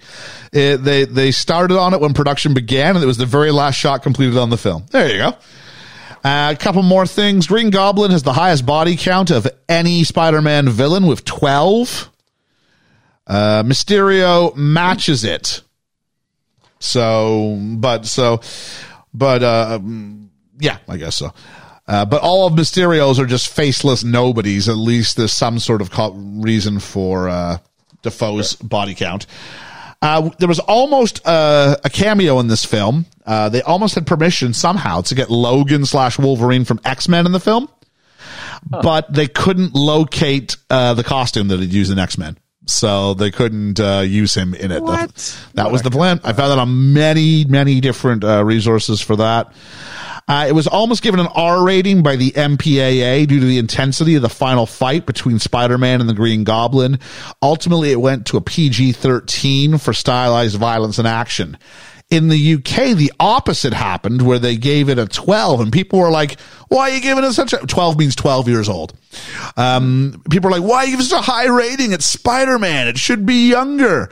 And so, uh, they actually, they said, look, we could have given this a 15 was the response. Eventually, I don't know how, I, I, I'm really stunned to see this, but certain areas, including North Norfolk, which is right where I live, uh, apparently gave um, it changed it to a PG, which just means parental guidance, like it would in the states.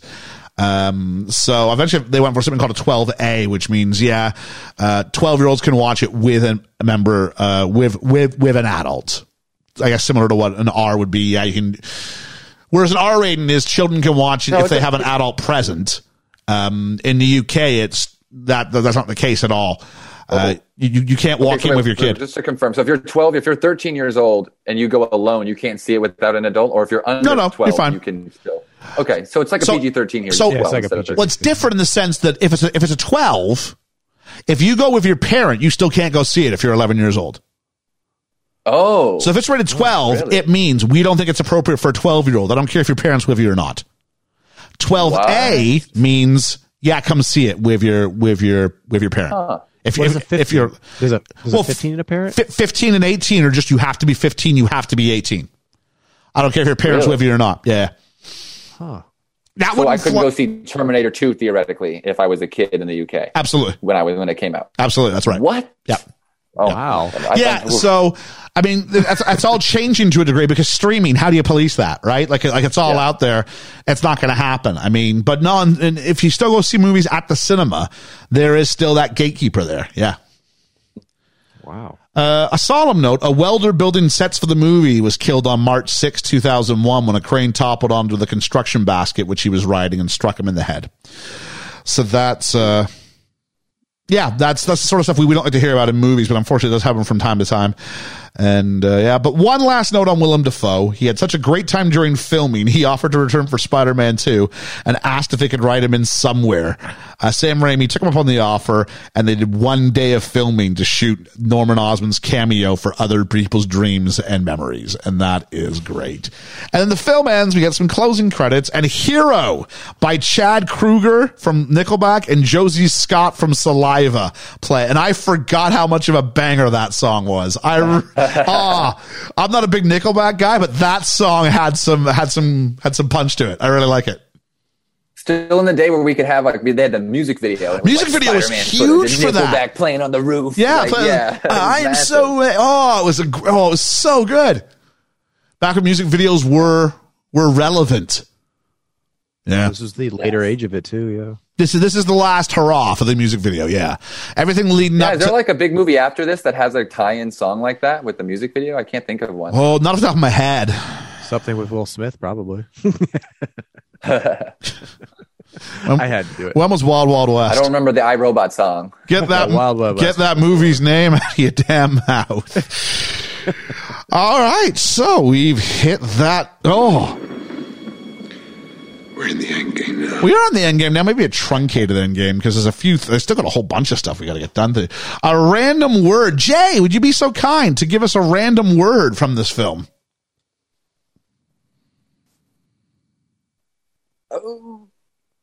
On the spot over here. Um, Oh, it's just goodness. random. Doesn't it doesn't have to apply that much to it. Just just anything.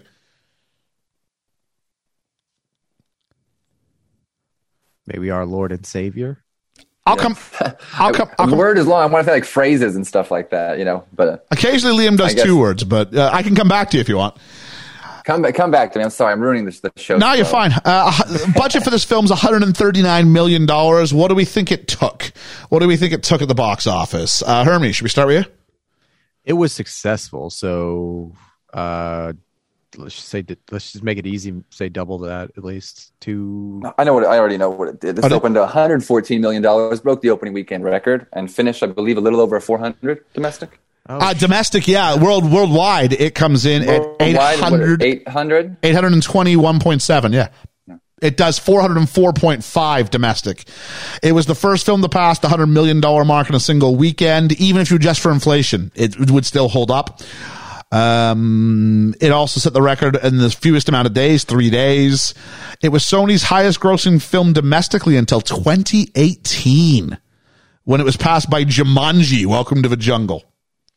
And by signing on for two sequels, Tobey Maguire secured himself a paycheck of $26 million. Did you hear when he tried to lie to, uh, to, to Sony about a back problem? no. And they briefly canned him and were going to hire Jake Gyllenhaal and he had to apologize to Sony Pictures and then he got to come back.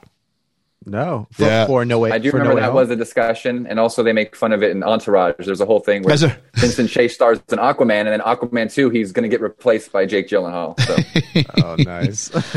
Uh, it was nominated for two Oscars, both technical. Uh, whose story is it? I mean, it's, it's Peter's story in it. yeah, Yeah. yeah. Uh, do we have a random word yet, Jay? responsibility. Responsibility. There we go, folks. Responsibility for your GIF of the week.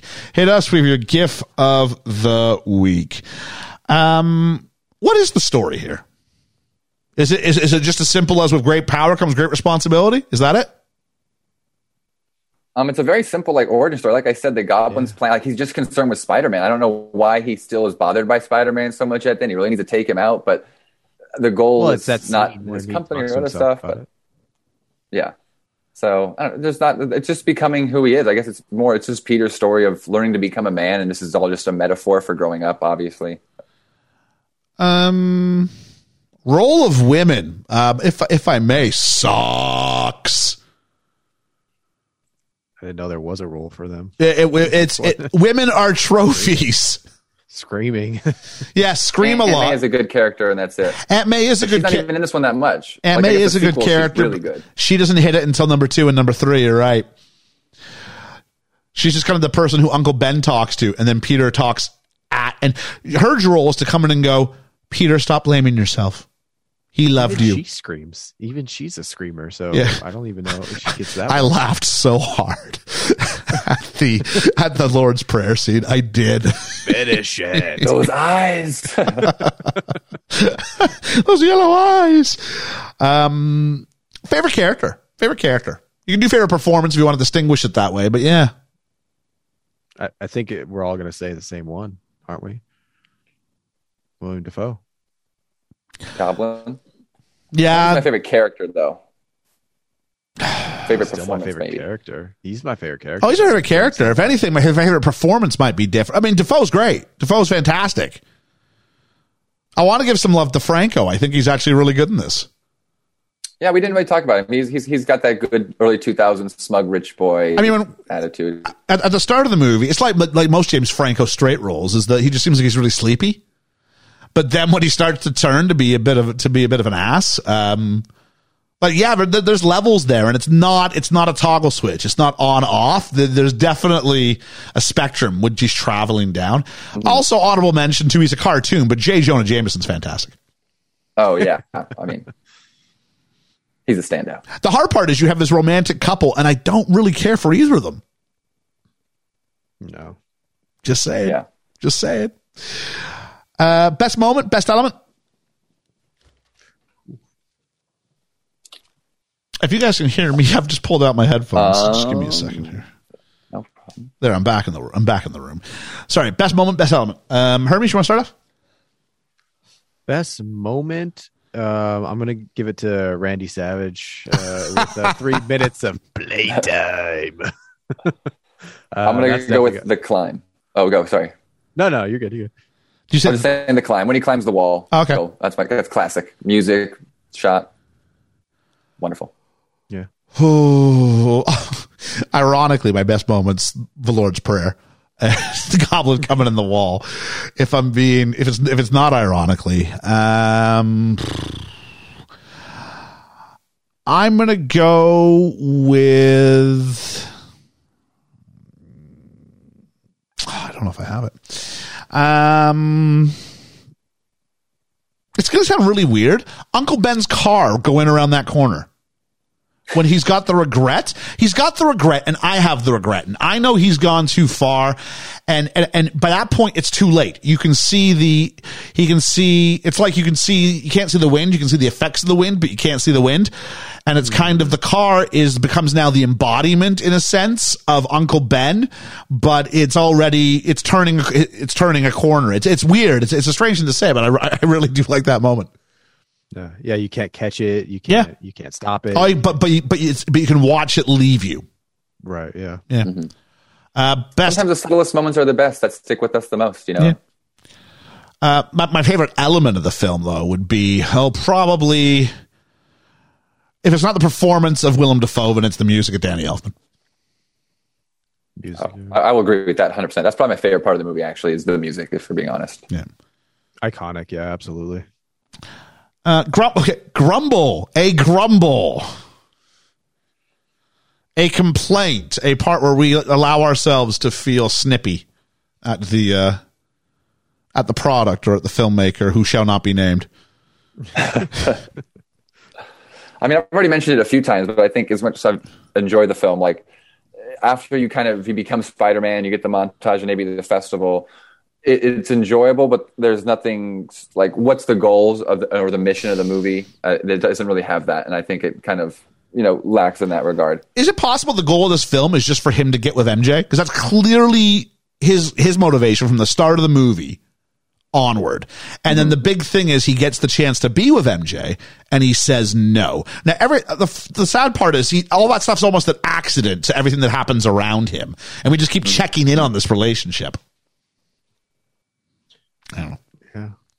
No, I, I, I don't disagree, but I also, I don't know. I think it, it in the same vein that Jay, I think you're hitting at there is it, it's almost you know what needs to happen, but you don't know exactly how to do it. You know, you know it needs to be an origin story. You know some action has to happen. You know this love story has to happen. You know all of these things have to happen, contractually obligated, but it's kind of not exactly executed in the best way is how I would describe my grumble with it is I, I don't I can't point to one specific scene or one specific performance or anything specific there, but as a whole I would say it was just uh you know like a weird mix of things that at times just whether the, whether it was the exposition or whether it was the campiness of it or you know uh, there's just certain parts that just didn't quite execute correctly. A little style over substance, a little bit. Yeah, yeah. Uh, I'm going to go with, I said before, lack of nuance. Uh, it's saved by the performance of three of the actors, um, who managed to sort of make it more than it, than it probably should have been in that regard. But, uh, that, I mean, the scope of this movie is actually massive as well. It's a high school movie. It's also a starting, you, know, college university movie. It's, it's, it's coming of age story. It, it, it's a, it's a million things with, with a little wrestling thing in the middle of it. But, um, I think it's, you know, what's your one adjective? That's who you are. And, and thank God for Willem Dafoe, uh, J.K. Simmons and James Franco, who actually managed to find, find, uh, a, a more organic path to places in those. How long do you think this movie takes place over? Because we actually see them graduate high school, then he Yep. moves in with Harry. I mean, there's a lot of relationships that start and stop, so it's like nine months, a They. I don't know. They don't do the usual markers where you go, let's have like holidays go by so we can pass time kind of in a nice organic way. Outside of Thanksgiving. Yeah, Thanksgiving is the one, but they don't mention. Oh, other thanks- sorry, yeah, you're right, graduating. So I guess they Thanksgiving. graduate. So if they graduate like June, Thanksgiving is a decent amount of time later. I November. guess, so yeah. Yeah, I'd say six to nine months. Yeah, I guess so. Um, at what point do they stop taking you on field trips? but it's to a university, before so maybe it's like, hey, some of you, some of you might have applied to Columbia. if not, day. tough luck. uh, yeah. Uh, anybody's best role ever? Just the best thing anybody's done? I don't know about the best, but I think it's J.K. Simmons' most memorable thing um, to the general Whip- audience. no, Whiplash, Whiplash for sure. Haven't seen the Whiplash. average Love him. Love him in like- Juno. Love it. Juno is another good show. Yeah. I think it's the best thing I've seen Willem Dafoe in. Lighthouse? Haven't seen it. Damn it, Ian. What podcast do you do? I know. I know. Opportunities for people to go ahead and jump in and give me uh, and, and, and give me something I haven't seen before. I love see, I love doing a movie I haven't seen before. Um, yeah. Um, it's it's the challenge you do something like this. Actually, is do you do for the uh, the little independent film that uh, is highly regarded, but like five people will download it, or or or, Like or Northwood Pie. Northwood Pie actually is. Its download numbers are all right c- c- comparatively speaking. That makes me feel good. There you go. Yeah. Um, and, uh, and then you've got conversely, you know, do you do the, the big Spider-Man movie where you go, look, people are going to be talking about it and your numbers are great, but you're going, we're kind of going a little bit off brand, aren't we? But then again, the question is, that's the whole gimmick is that that's, that's Liam's side of it is the idea that, you know, I'm, I'm kind of the, the, the film teacher guy and he's jo- Joe Public. And mm-hmm. can we not be so snobby or can I not be so snobby that, you know, there's no reason why the best film in the world ever can't be Spider-Man if it's done really well. So let's see if it's, if it's on that. It won't be Paddington 2. I'll tell you that much, but you know, it could be, it could be, could be Spider-Man 2. Who knows? Um, I'm going to skip the age game this week just because I think we're running long. So I will say this though. Elizabeth Banks, we said she was too old to play Mary Jane. Um, she was 27, which is less than two years older than Tobey Maguire at this point. Uh, Kirsten Yeah. Dunst was 18. Oh, So- really? Really? Yeah, seven years she younger. So she's 27. Maguire's 25 or 26. Dunst is 19 or 18. Yeah. It's just because she's had that long career in Hollywood because of Interview with the Vampire and things like that. We just kind of go, oh, she must have been older than that by this point. Not yet.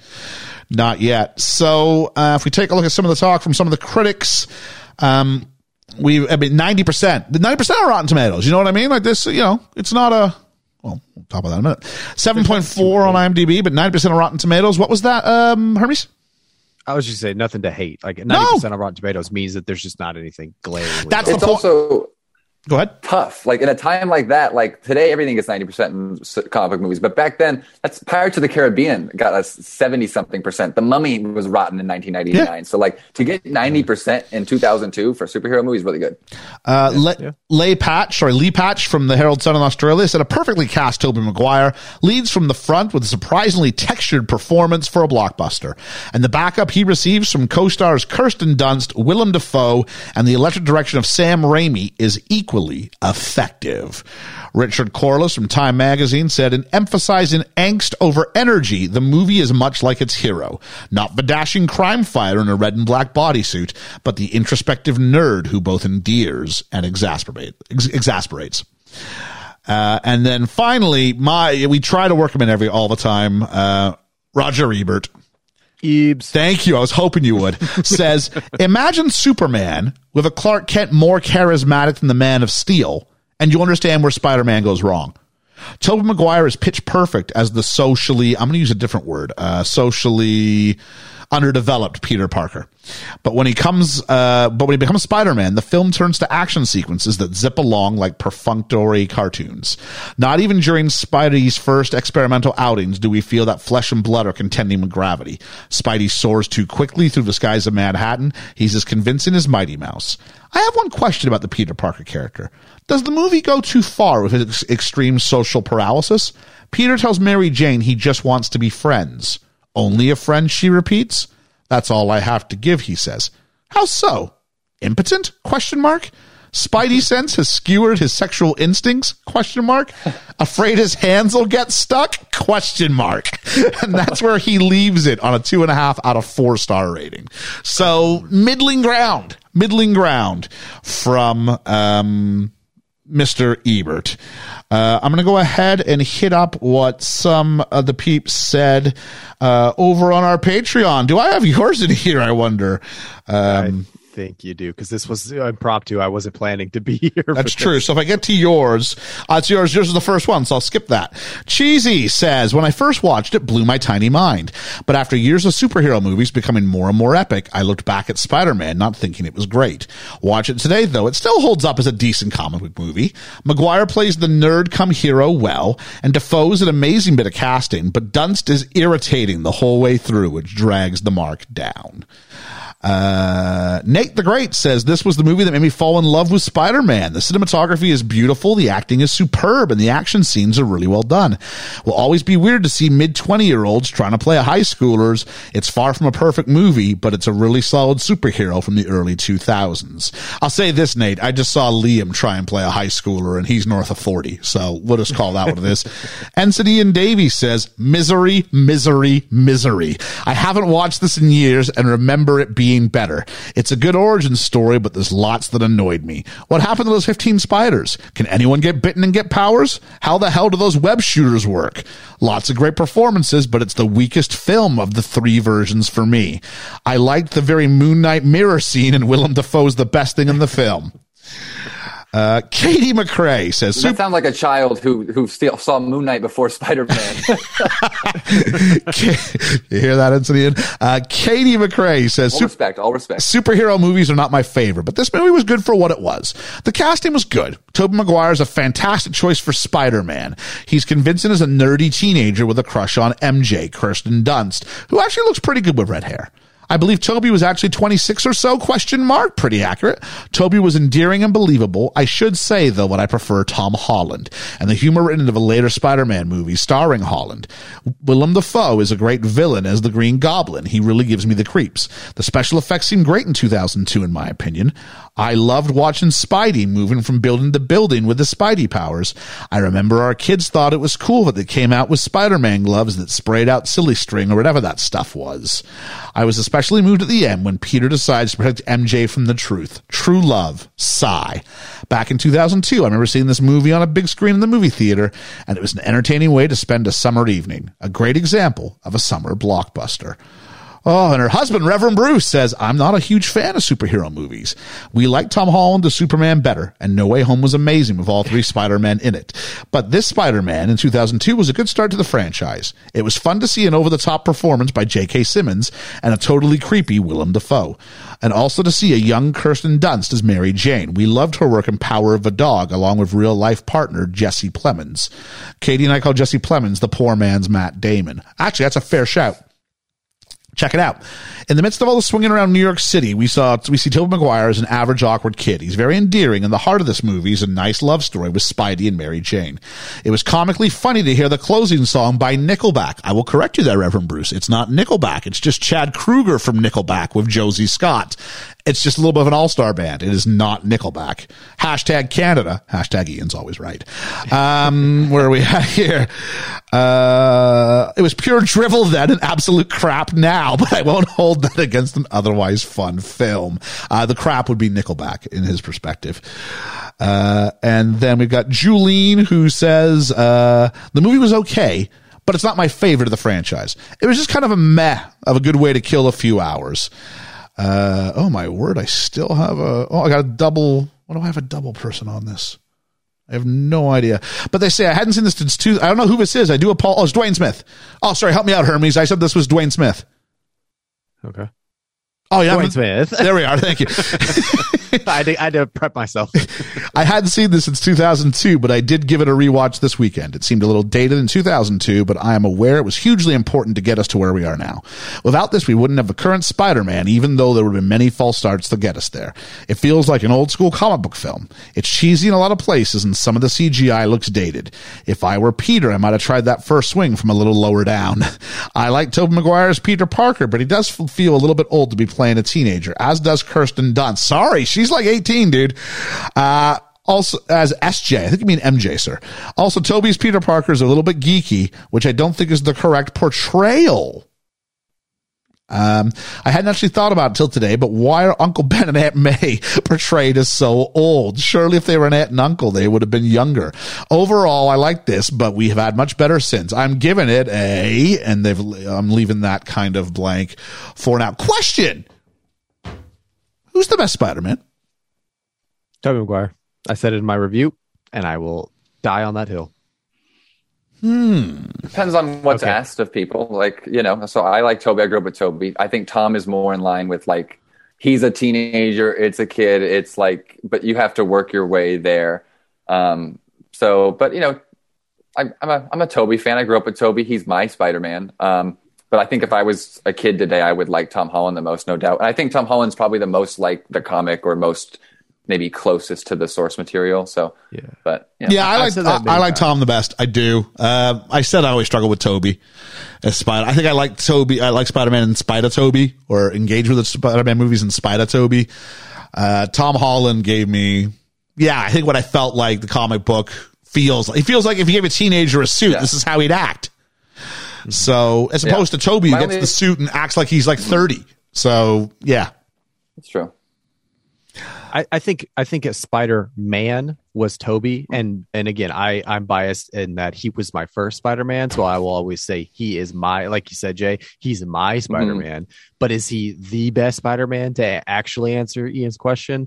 Uh, yeah, I would. I you know I don't. I, everybody's got to say Holland. You know, he he is of the right age. You know, he's of the right uh, sensibility in terms of how he Mhm. would react to it. I I totally agree with that, but. I will still die on that hill, Tobey, till the end of the time. Team Tobey. I think Tobey struggles more. I think that's the thing. Like, and it's the thing when you grow up with something too. Like, I've watched movies so many times that the new Spider-Man are fun, but like in Far From Home, for example, his whole problem, and he's so mad, is like, I don't want to bring my suit. It's so tiring being Spider-Man, and it's it's very light. But in art in Spider-Man Two with Tobey, it's like we see how hard he's making effort to try and juggle his life, and it's just so hard to do. It's hard to juggle Mary Jane, his family, his friends, his work, and going to school, and we feel for him. So then when you feel like he wants to quit Spider-Man, but in the you know in Far From Home, he's like, uh, I just want a vacation. So it's like there's something less depth about when I watch the new ones that they're enjoyable and fun, and again maybe more like the comics. But having seen the other ones 50 times and watched them from nine years old on, it's hard to take that level of uh, cinematic drama in that it presents itself as, at least for me. Oh, absolutely, absolutely. Especially when he's eating that hot dog and he's like, "Oh, thank God." You know, you've ever been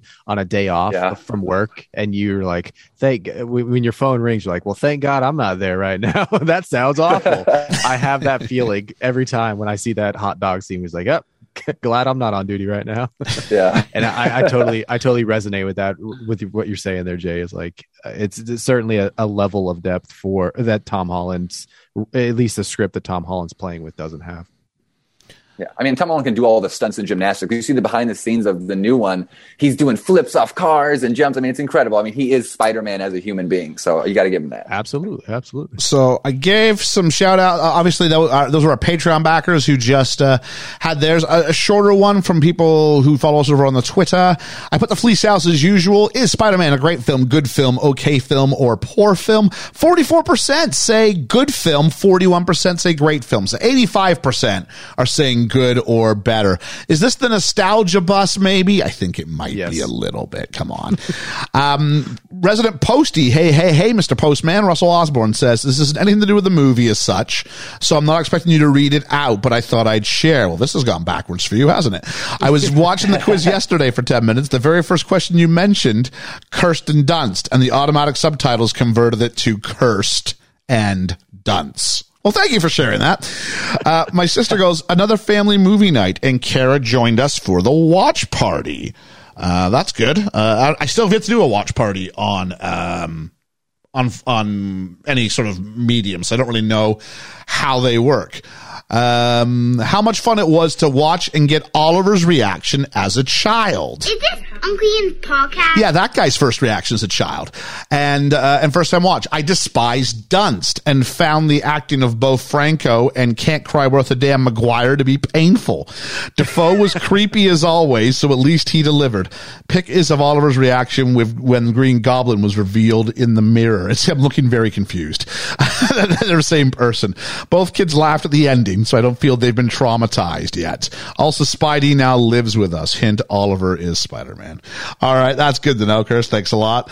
Um, the Namely '90s podcast say it paved the way for modern Marvel films. The sequel is superior, no question for me on that one. And I had a massive crush on Kirsten Dunst growing up, watching her on that TNG episode. Kirsten Dunst is on an episode of TNG. Wow. Uh, Jumanji, Small Soldiers, Bring It On, and then this. Danny Elfman's soundtrack slaps. Uh, our Aussie friends, let's talk about this. A great film, even if just for the tray catching scene alone. Uh, our resident Posty Russell is back. We have saw it a couple years ago. I do remember thinking it looked slightly dated in parts, th- but thanks to Raimi's direction, Maguire's likable Parker and Dafoe's Goblin, uh, it remains a hugely enjoyable experience. How can you not enjoy a movie that has Bruce Campbell and Macho Man Randy Savage sharing a scene together? and does comment on how great the name Osborne is. I think probably because it's his surname as well. Ed from the Film Effects says, ever since I saw it in the theater, I always felt there was something missing that I could never put my finger on. I'm gonna rewatch this week before I listen to your episode and see how it holds up. And finally, your next favorite movie, Josh says, this movie was huge when it came out. It was the first time I'd ever pre-purchased tickets, and that was a good thing because it sold out. That being said, it's good, but not great. The sequel lifts it to that category. So thank you very much. Lots of feedback, as tends to happen when we do something on the nostalgia train, nostalgia bus, and nostalgia vessel of choice. Fill it in here. Um, so just before we give our ratings, nah, maybe if you like this movie, we like to say, you know, here's some other movies that you should, uh, that you should see. I don't know. I mean, if you like this movie, go watch the Spider-Man film. Go watch the, the, the old school Marvel film. Go watch X-Men. X-Men's a good piece of fun around this time. It's actually not bad. And if you want to see Tobey Maguire, Tobey, not, yeah, Tobey Maguire in some stuff that's not as commercial or not as mainstream, we've heard a vote for the Cider House Rules. I've said check out, uh, the Wonder Boys or Wonder Boys. I guess just Wonder Boys. Um, I don't know. Jay, any, any other recommendations close to this? Pleasantville, Seabiscuit, different movies, but have a Tobey. Good films. Pleasantville, yep. I can't see out there. Yeah. Um, I forgot he was in Pleasantville actually. So there we go. Um, outside of that, now it's just time for our ratings. Our ratings. Hermes, why don't you start us off, buddy? Because I, I skipped yours on the Patreon reading, obviously. So go ahead. I've uh, I've spoken my piece here, so I don't need to re- rehash what I wrote down on the Patreon. But I I'd give it a, a solid seven for not only nostalgia, um, maybe bias, but it, it really it did start a a trend. You know, it started and it laid the groundwork for for uh, comic books in a in a major way. I know I know there were comic book movies that came before it that helped out, you know, in in bridging that gap and hitting the mainstream, but this was the one that did it to to the masses where it was huge. It was you know, uh, it was the one that everybody saw and that everybody's talking about. It hit pop culture in so many different ways. You know, technically, you know, I, I, I always, I always, I always uh, lean back on that like technical side or financial side or you know whatever it is that that the pop culture you know uh, um, derives its its opinions from. But this one for me again, Team Tobey. I'll, I'll always be Team Tobey. Hermes, are you aware that you've changed your grade since when you put it on the on on the Patreon earlier? I am in that I well I I I'm aware of this because Okay, I'm just I checking. went back and I went back and forth for the longest time. and I didn't know if I wanted to go the full fledged up or Huh? or what it should probably be, which I believe it probably should be a seven. All right. Jay Salahi. Now here's the question. Well, I don't know. This is the question. I'm, I'm curious to see what, what, what you what you think of this for, for for a couple of reasons. Number one, you you you obviously have a, a personal affinity to this, and you do see this through a different lens than the rest of us do do see this. And you've got Sam Raimi holding you hostage. So all these things are going to be very interesting when it comes time to a rating. What do we have here? Um, like I said, I agree with everything he just said. Um, and I also say I do like that on the show that you always bring people's opinions from Patreon and Twitter. It's nice to hear everyone's thoughts, positive or negative. It's nice to see what everyone else is thinking, especially having just talked about ourselves. It's nice to hear other people's thoughts too.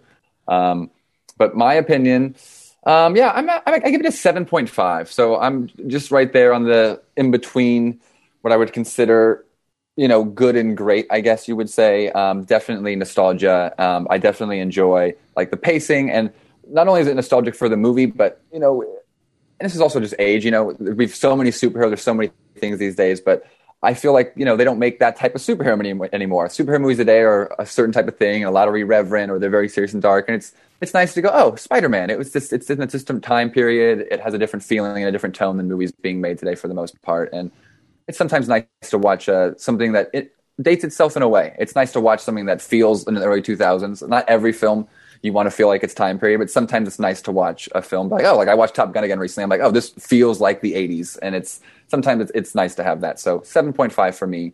Not a perfect film. Second one is better, but I still have a lot of nostalgia for it. Uh, I've got something from Ethan who actually sent something in here. This is the COVID riddled Ethan who goes, What a goofy, fun little superhero film. Don't get me wrong, this isn't like high art cinema or anything, but it doesn't have to be when it's a cornball Raimi flick. Tobey's endearing as Peter Parker, and it makes his move moments when, uh, as Spidey, have warmth to them. Uh, Willem Dafoe, I'm sure you've all said all the funny meme lines the man is known for in the film, but he's still got a great portrayal of good and evil. Music is great and has a bombastic energy during action scenes. You guys notice how I didn't mention MJ? Yeah, she's definitely the weakest link in this film for me. I don't think it's entirely um, Dunst's performance because I don't think MJ is a character in the film other than girl next door tee hee. But other than that, I can't fault the film other than being an absolute wacky time that is charmed throughout. I'm giving it seven and a half up, up and away webs out of 10. So there we go. So we agree. Where Ethan is, yeah, and you agree, and so then uh, it's it's me. Where am I at here? Uh, I'm going to go with. Uh, I'm, I hate to sort of just be lazy and jump on the consensus, but I'm going to. Um, I said I wasn't. I liked it very much the first time I saw it. I like it better now. I like it better now. Um, I think I'm able to see. I think where I was probably singularly hung up on what I'm not that impressed with, which is Tobey Maguire and Kirsten Dunst. And I think I was singularly hung up on that because the film tells me, I believe this is what I'm really supposed to care about. Above all, it's the love story. And they really did sort of, sort of put that around that. I think it's a love story first and then a comic movie almost second. Um, I think I was able to see performances around it and other elements of it, whether it's cinematography, whether it's, you know, fairly groundbreaking special effects for its time, uh, or it's a trilogy of fantastic performances by, as we said, Simmons, um, Franco, and Dafoe. And I think that, and uh, who doesn't love a Macho Man cameo in the middle of a film? I mean, that's just got, it's, it's a fun time and that's okay. And, um, sometimes this is what you want is to leave going, Hey, I had a really, really good time. And a couple of key scenes that you can talk about and walk out from. Uh, the second one is by far the better film. Seven and a half. Oh, I don't know. Seven and a half conversations in a mirror with yourself out of 10. So there's me. So really, it's just kind of a, uh, um, kind of a middling film. Um, the Patreon in the end, I'll have to lower it ever so slightly because I had done the math and then her, uh, Hermes went and changed his on me. But it comes out around 6.825 in the wash. It'll be just a little bit below that, maybe closer to 6.8 on the nose. And that'll bring our average to it as 7.33 with it probably going to go down ever so slightly.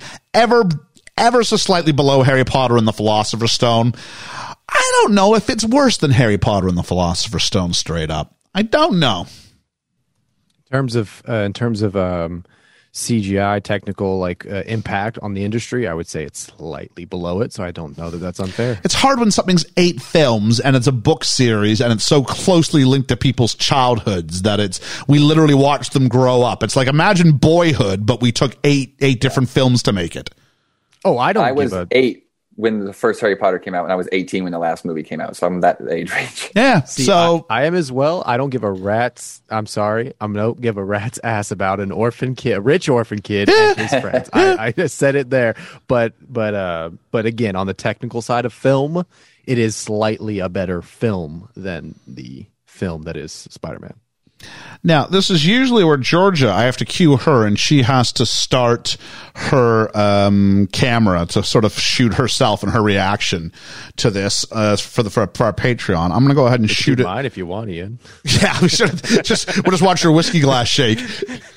So I'm going to film mine here and go. Here we are. I'm live, ready to reveal what next week is. It's fairly anticlimactic, I think, because uh, we'll be releasing next week's episode. This week's, of course, you're listening to this if it's day of release on the 26th.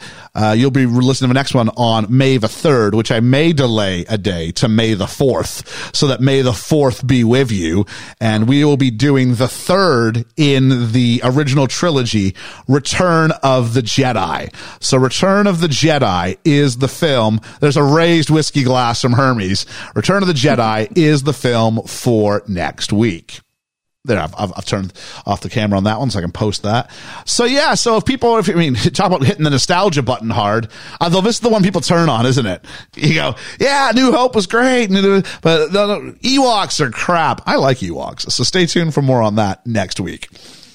Um, we want to thank our Patreon backers. That's Reverend Bruce, Julene, Hermes, Dwayne Smith, Katie McRae, Ian Davies, Lena Oberholzer, Chris Peterson, Randall Silva, The Yeetmeister, Nate the Great, and Cheesy with a fish on a bike for helping keep the lights on here at the Studio of Awesomeness. If you want to, if you want to, in case of emergency, break glass like we did with Hermes here today, thank you so much, Hermes. You've been an absolute trooper uh, for helping us out here. If you want to help pick a movie, if you want to be involved in helping decide things here at the BFE, Patreon.com slash BFE. We kept it simple for you. Get in the pool. Less than $5 US, three pounds British gets you in the pool. And of course, a big special shout out and thank you to Jay Salahi. First thing in the morning in the US there, getting up and spending three hours with us pretty much here, talking a little bit of Spider-Man. I really appreciate your, uh, your, uh, capacity to come to, to, to come and join us today. Thanks so much for having me. Thanks again for the shout out. And I mean, I always have a great time and I look forward to one day being on the show again. And Yeah. another little shout out, you know, if you want to watch Northwood Pie, please uh, check it out on Amazon. Northwood Pie. Watch it and then check the check, check the episode out. Where actually, we, I've never had a situation where I've twice now actually I've had where I've had a filmmaker come on and I've, I, I've been able to go tell me about this decision. I'm not sure I get it, or I liked this one. Tell me more about this. and that's that's a really interesting thing. And uh, you know what?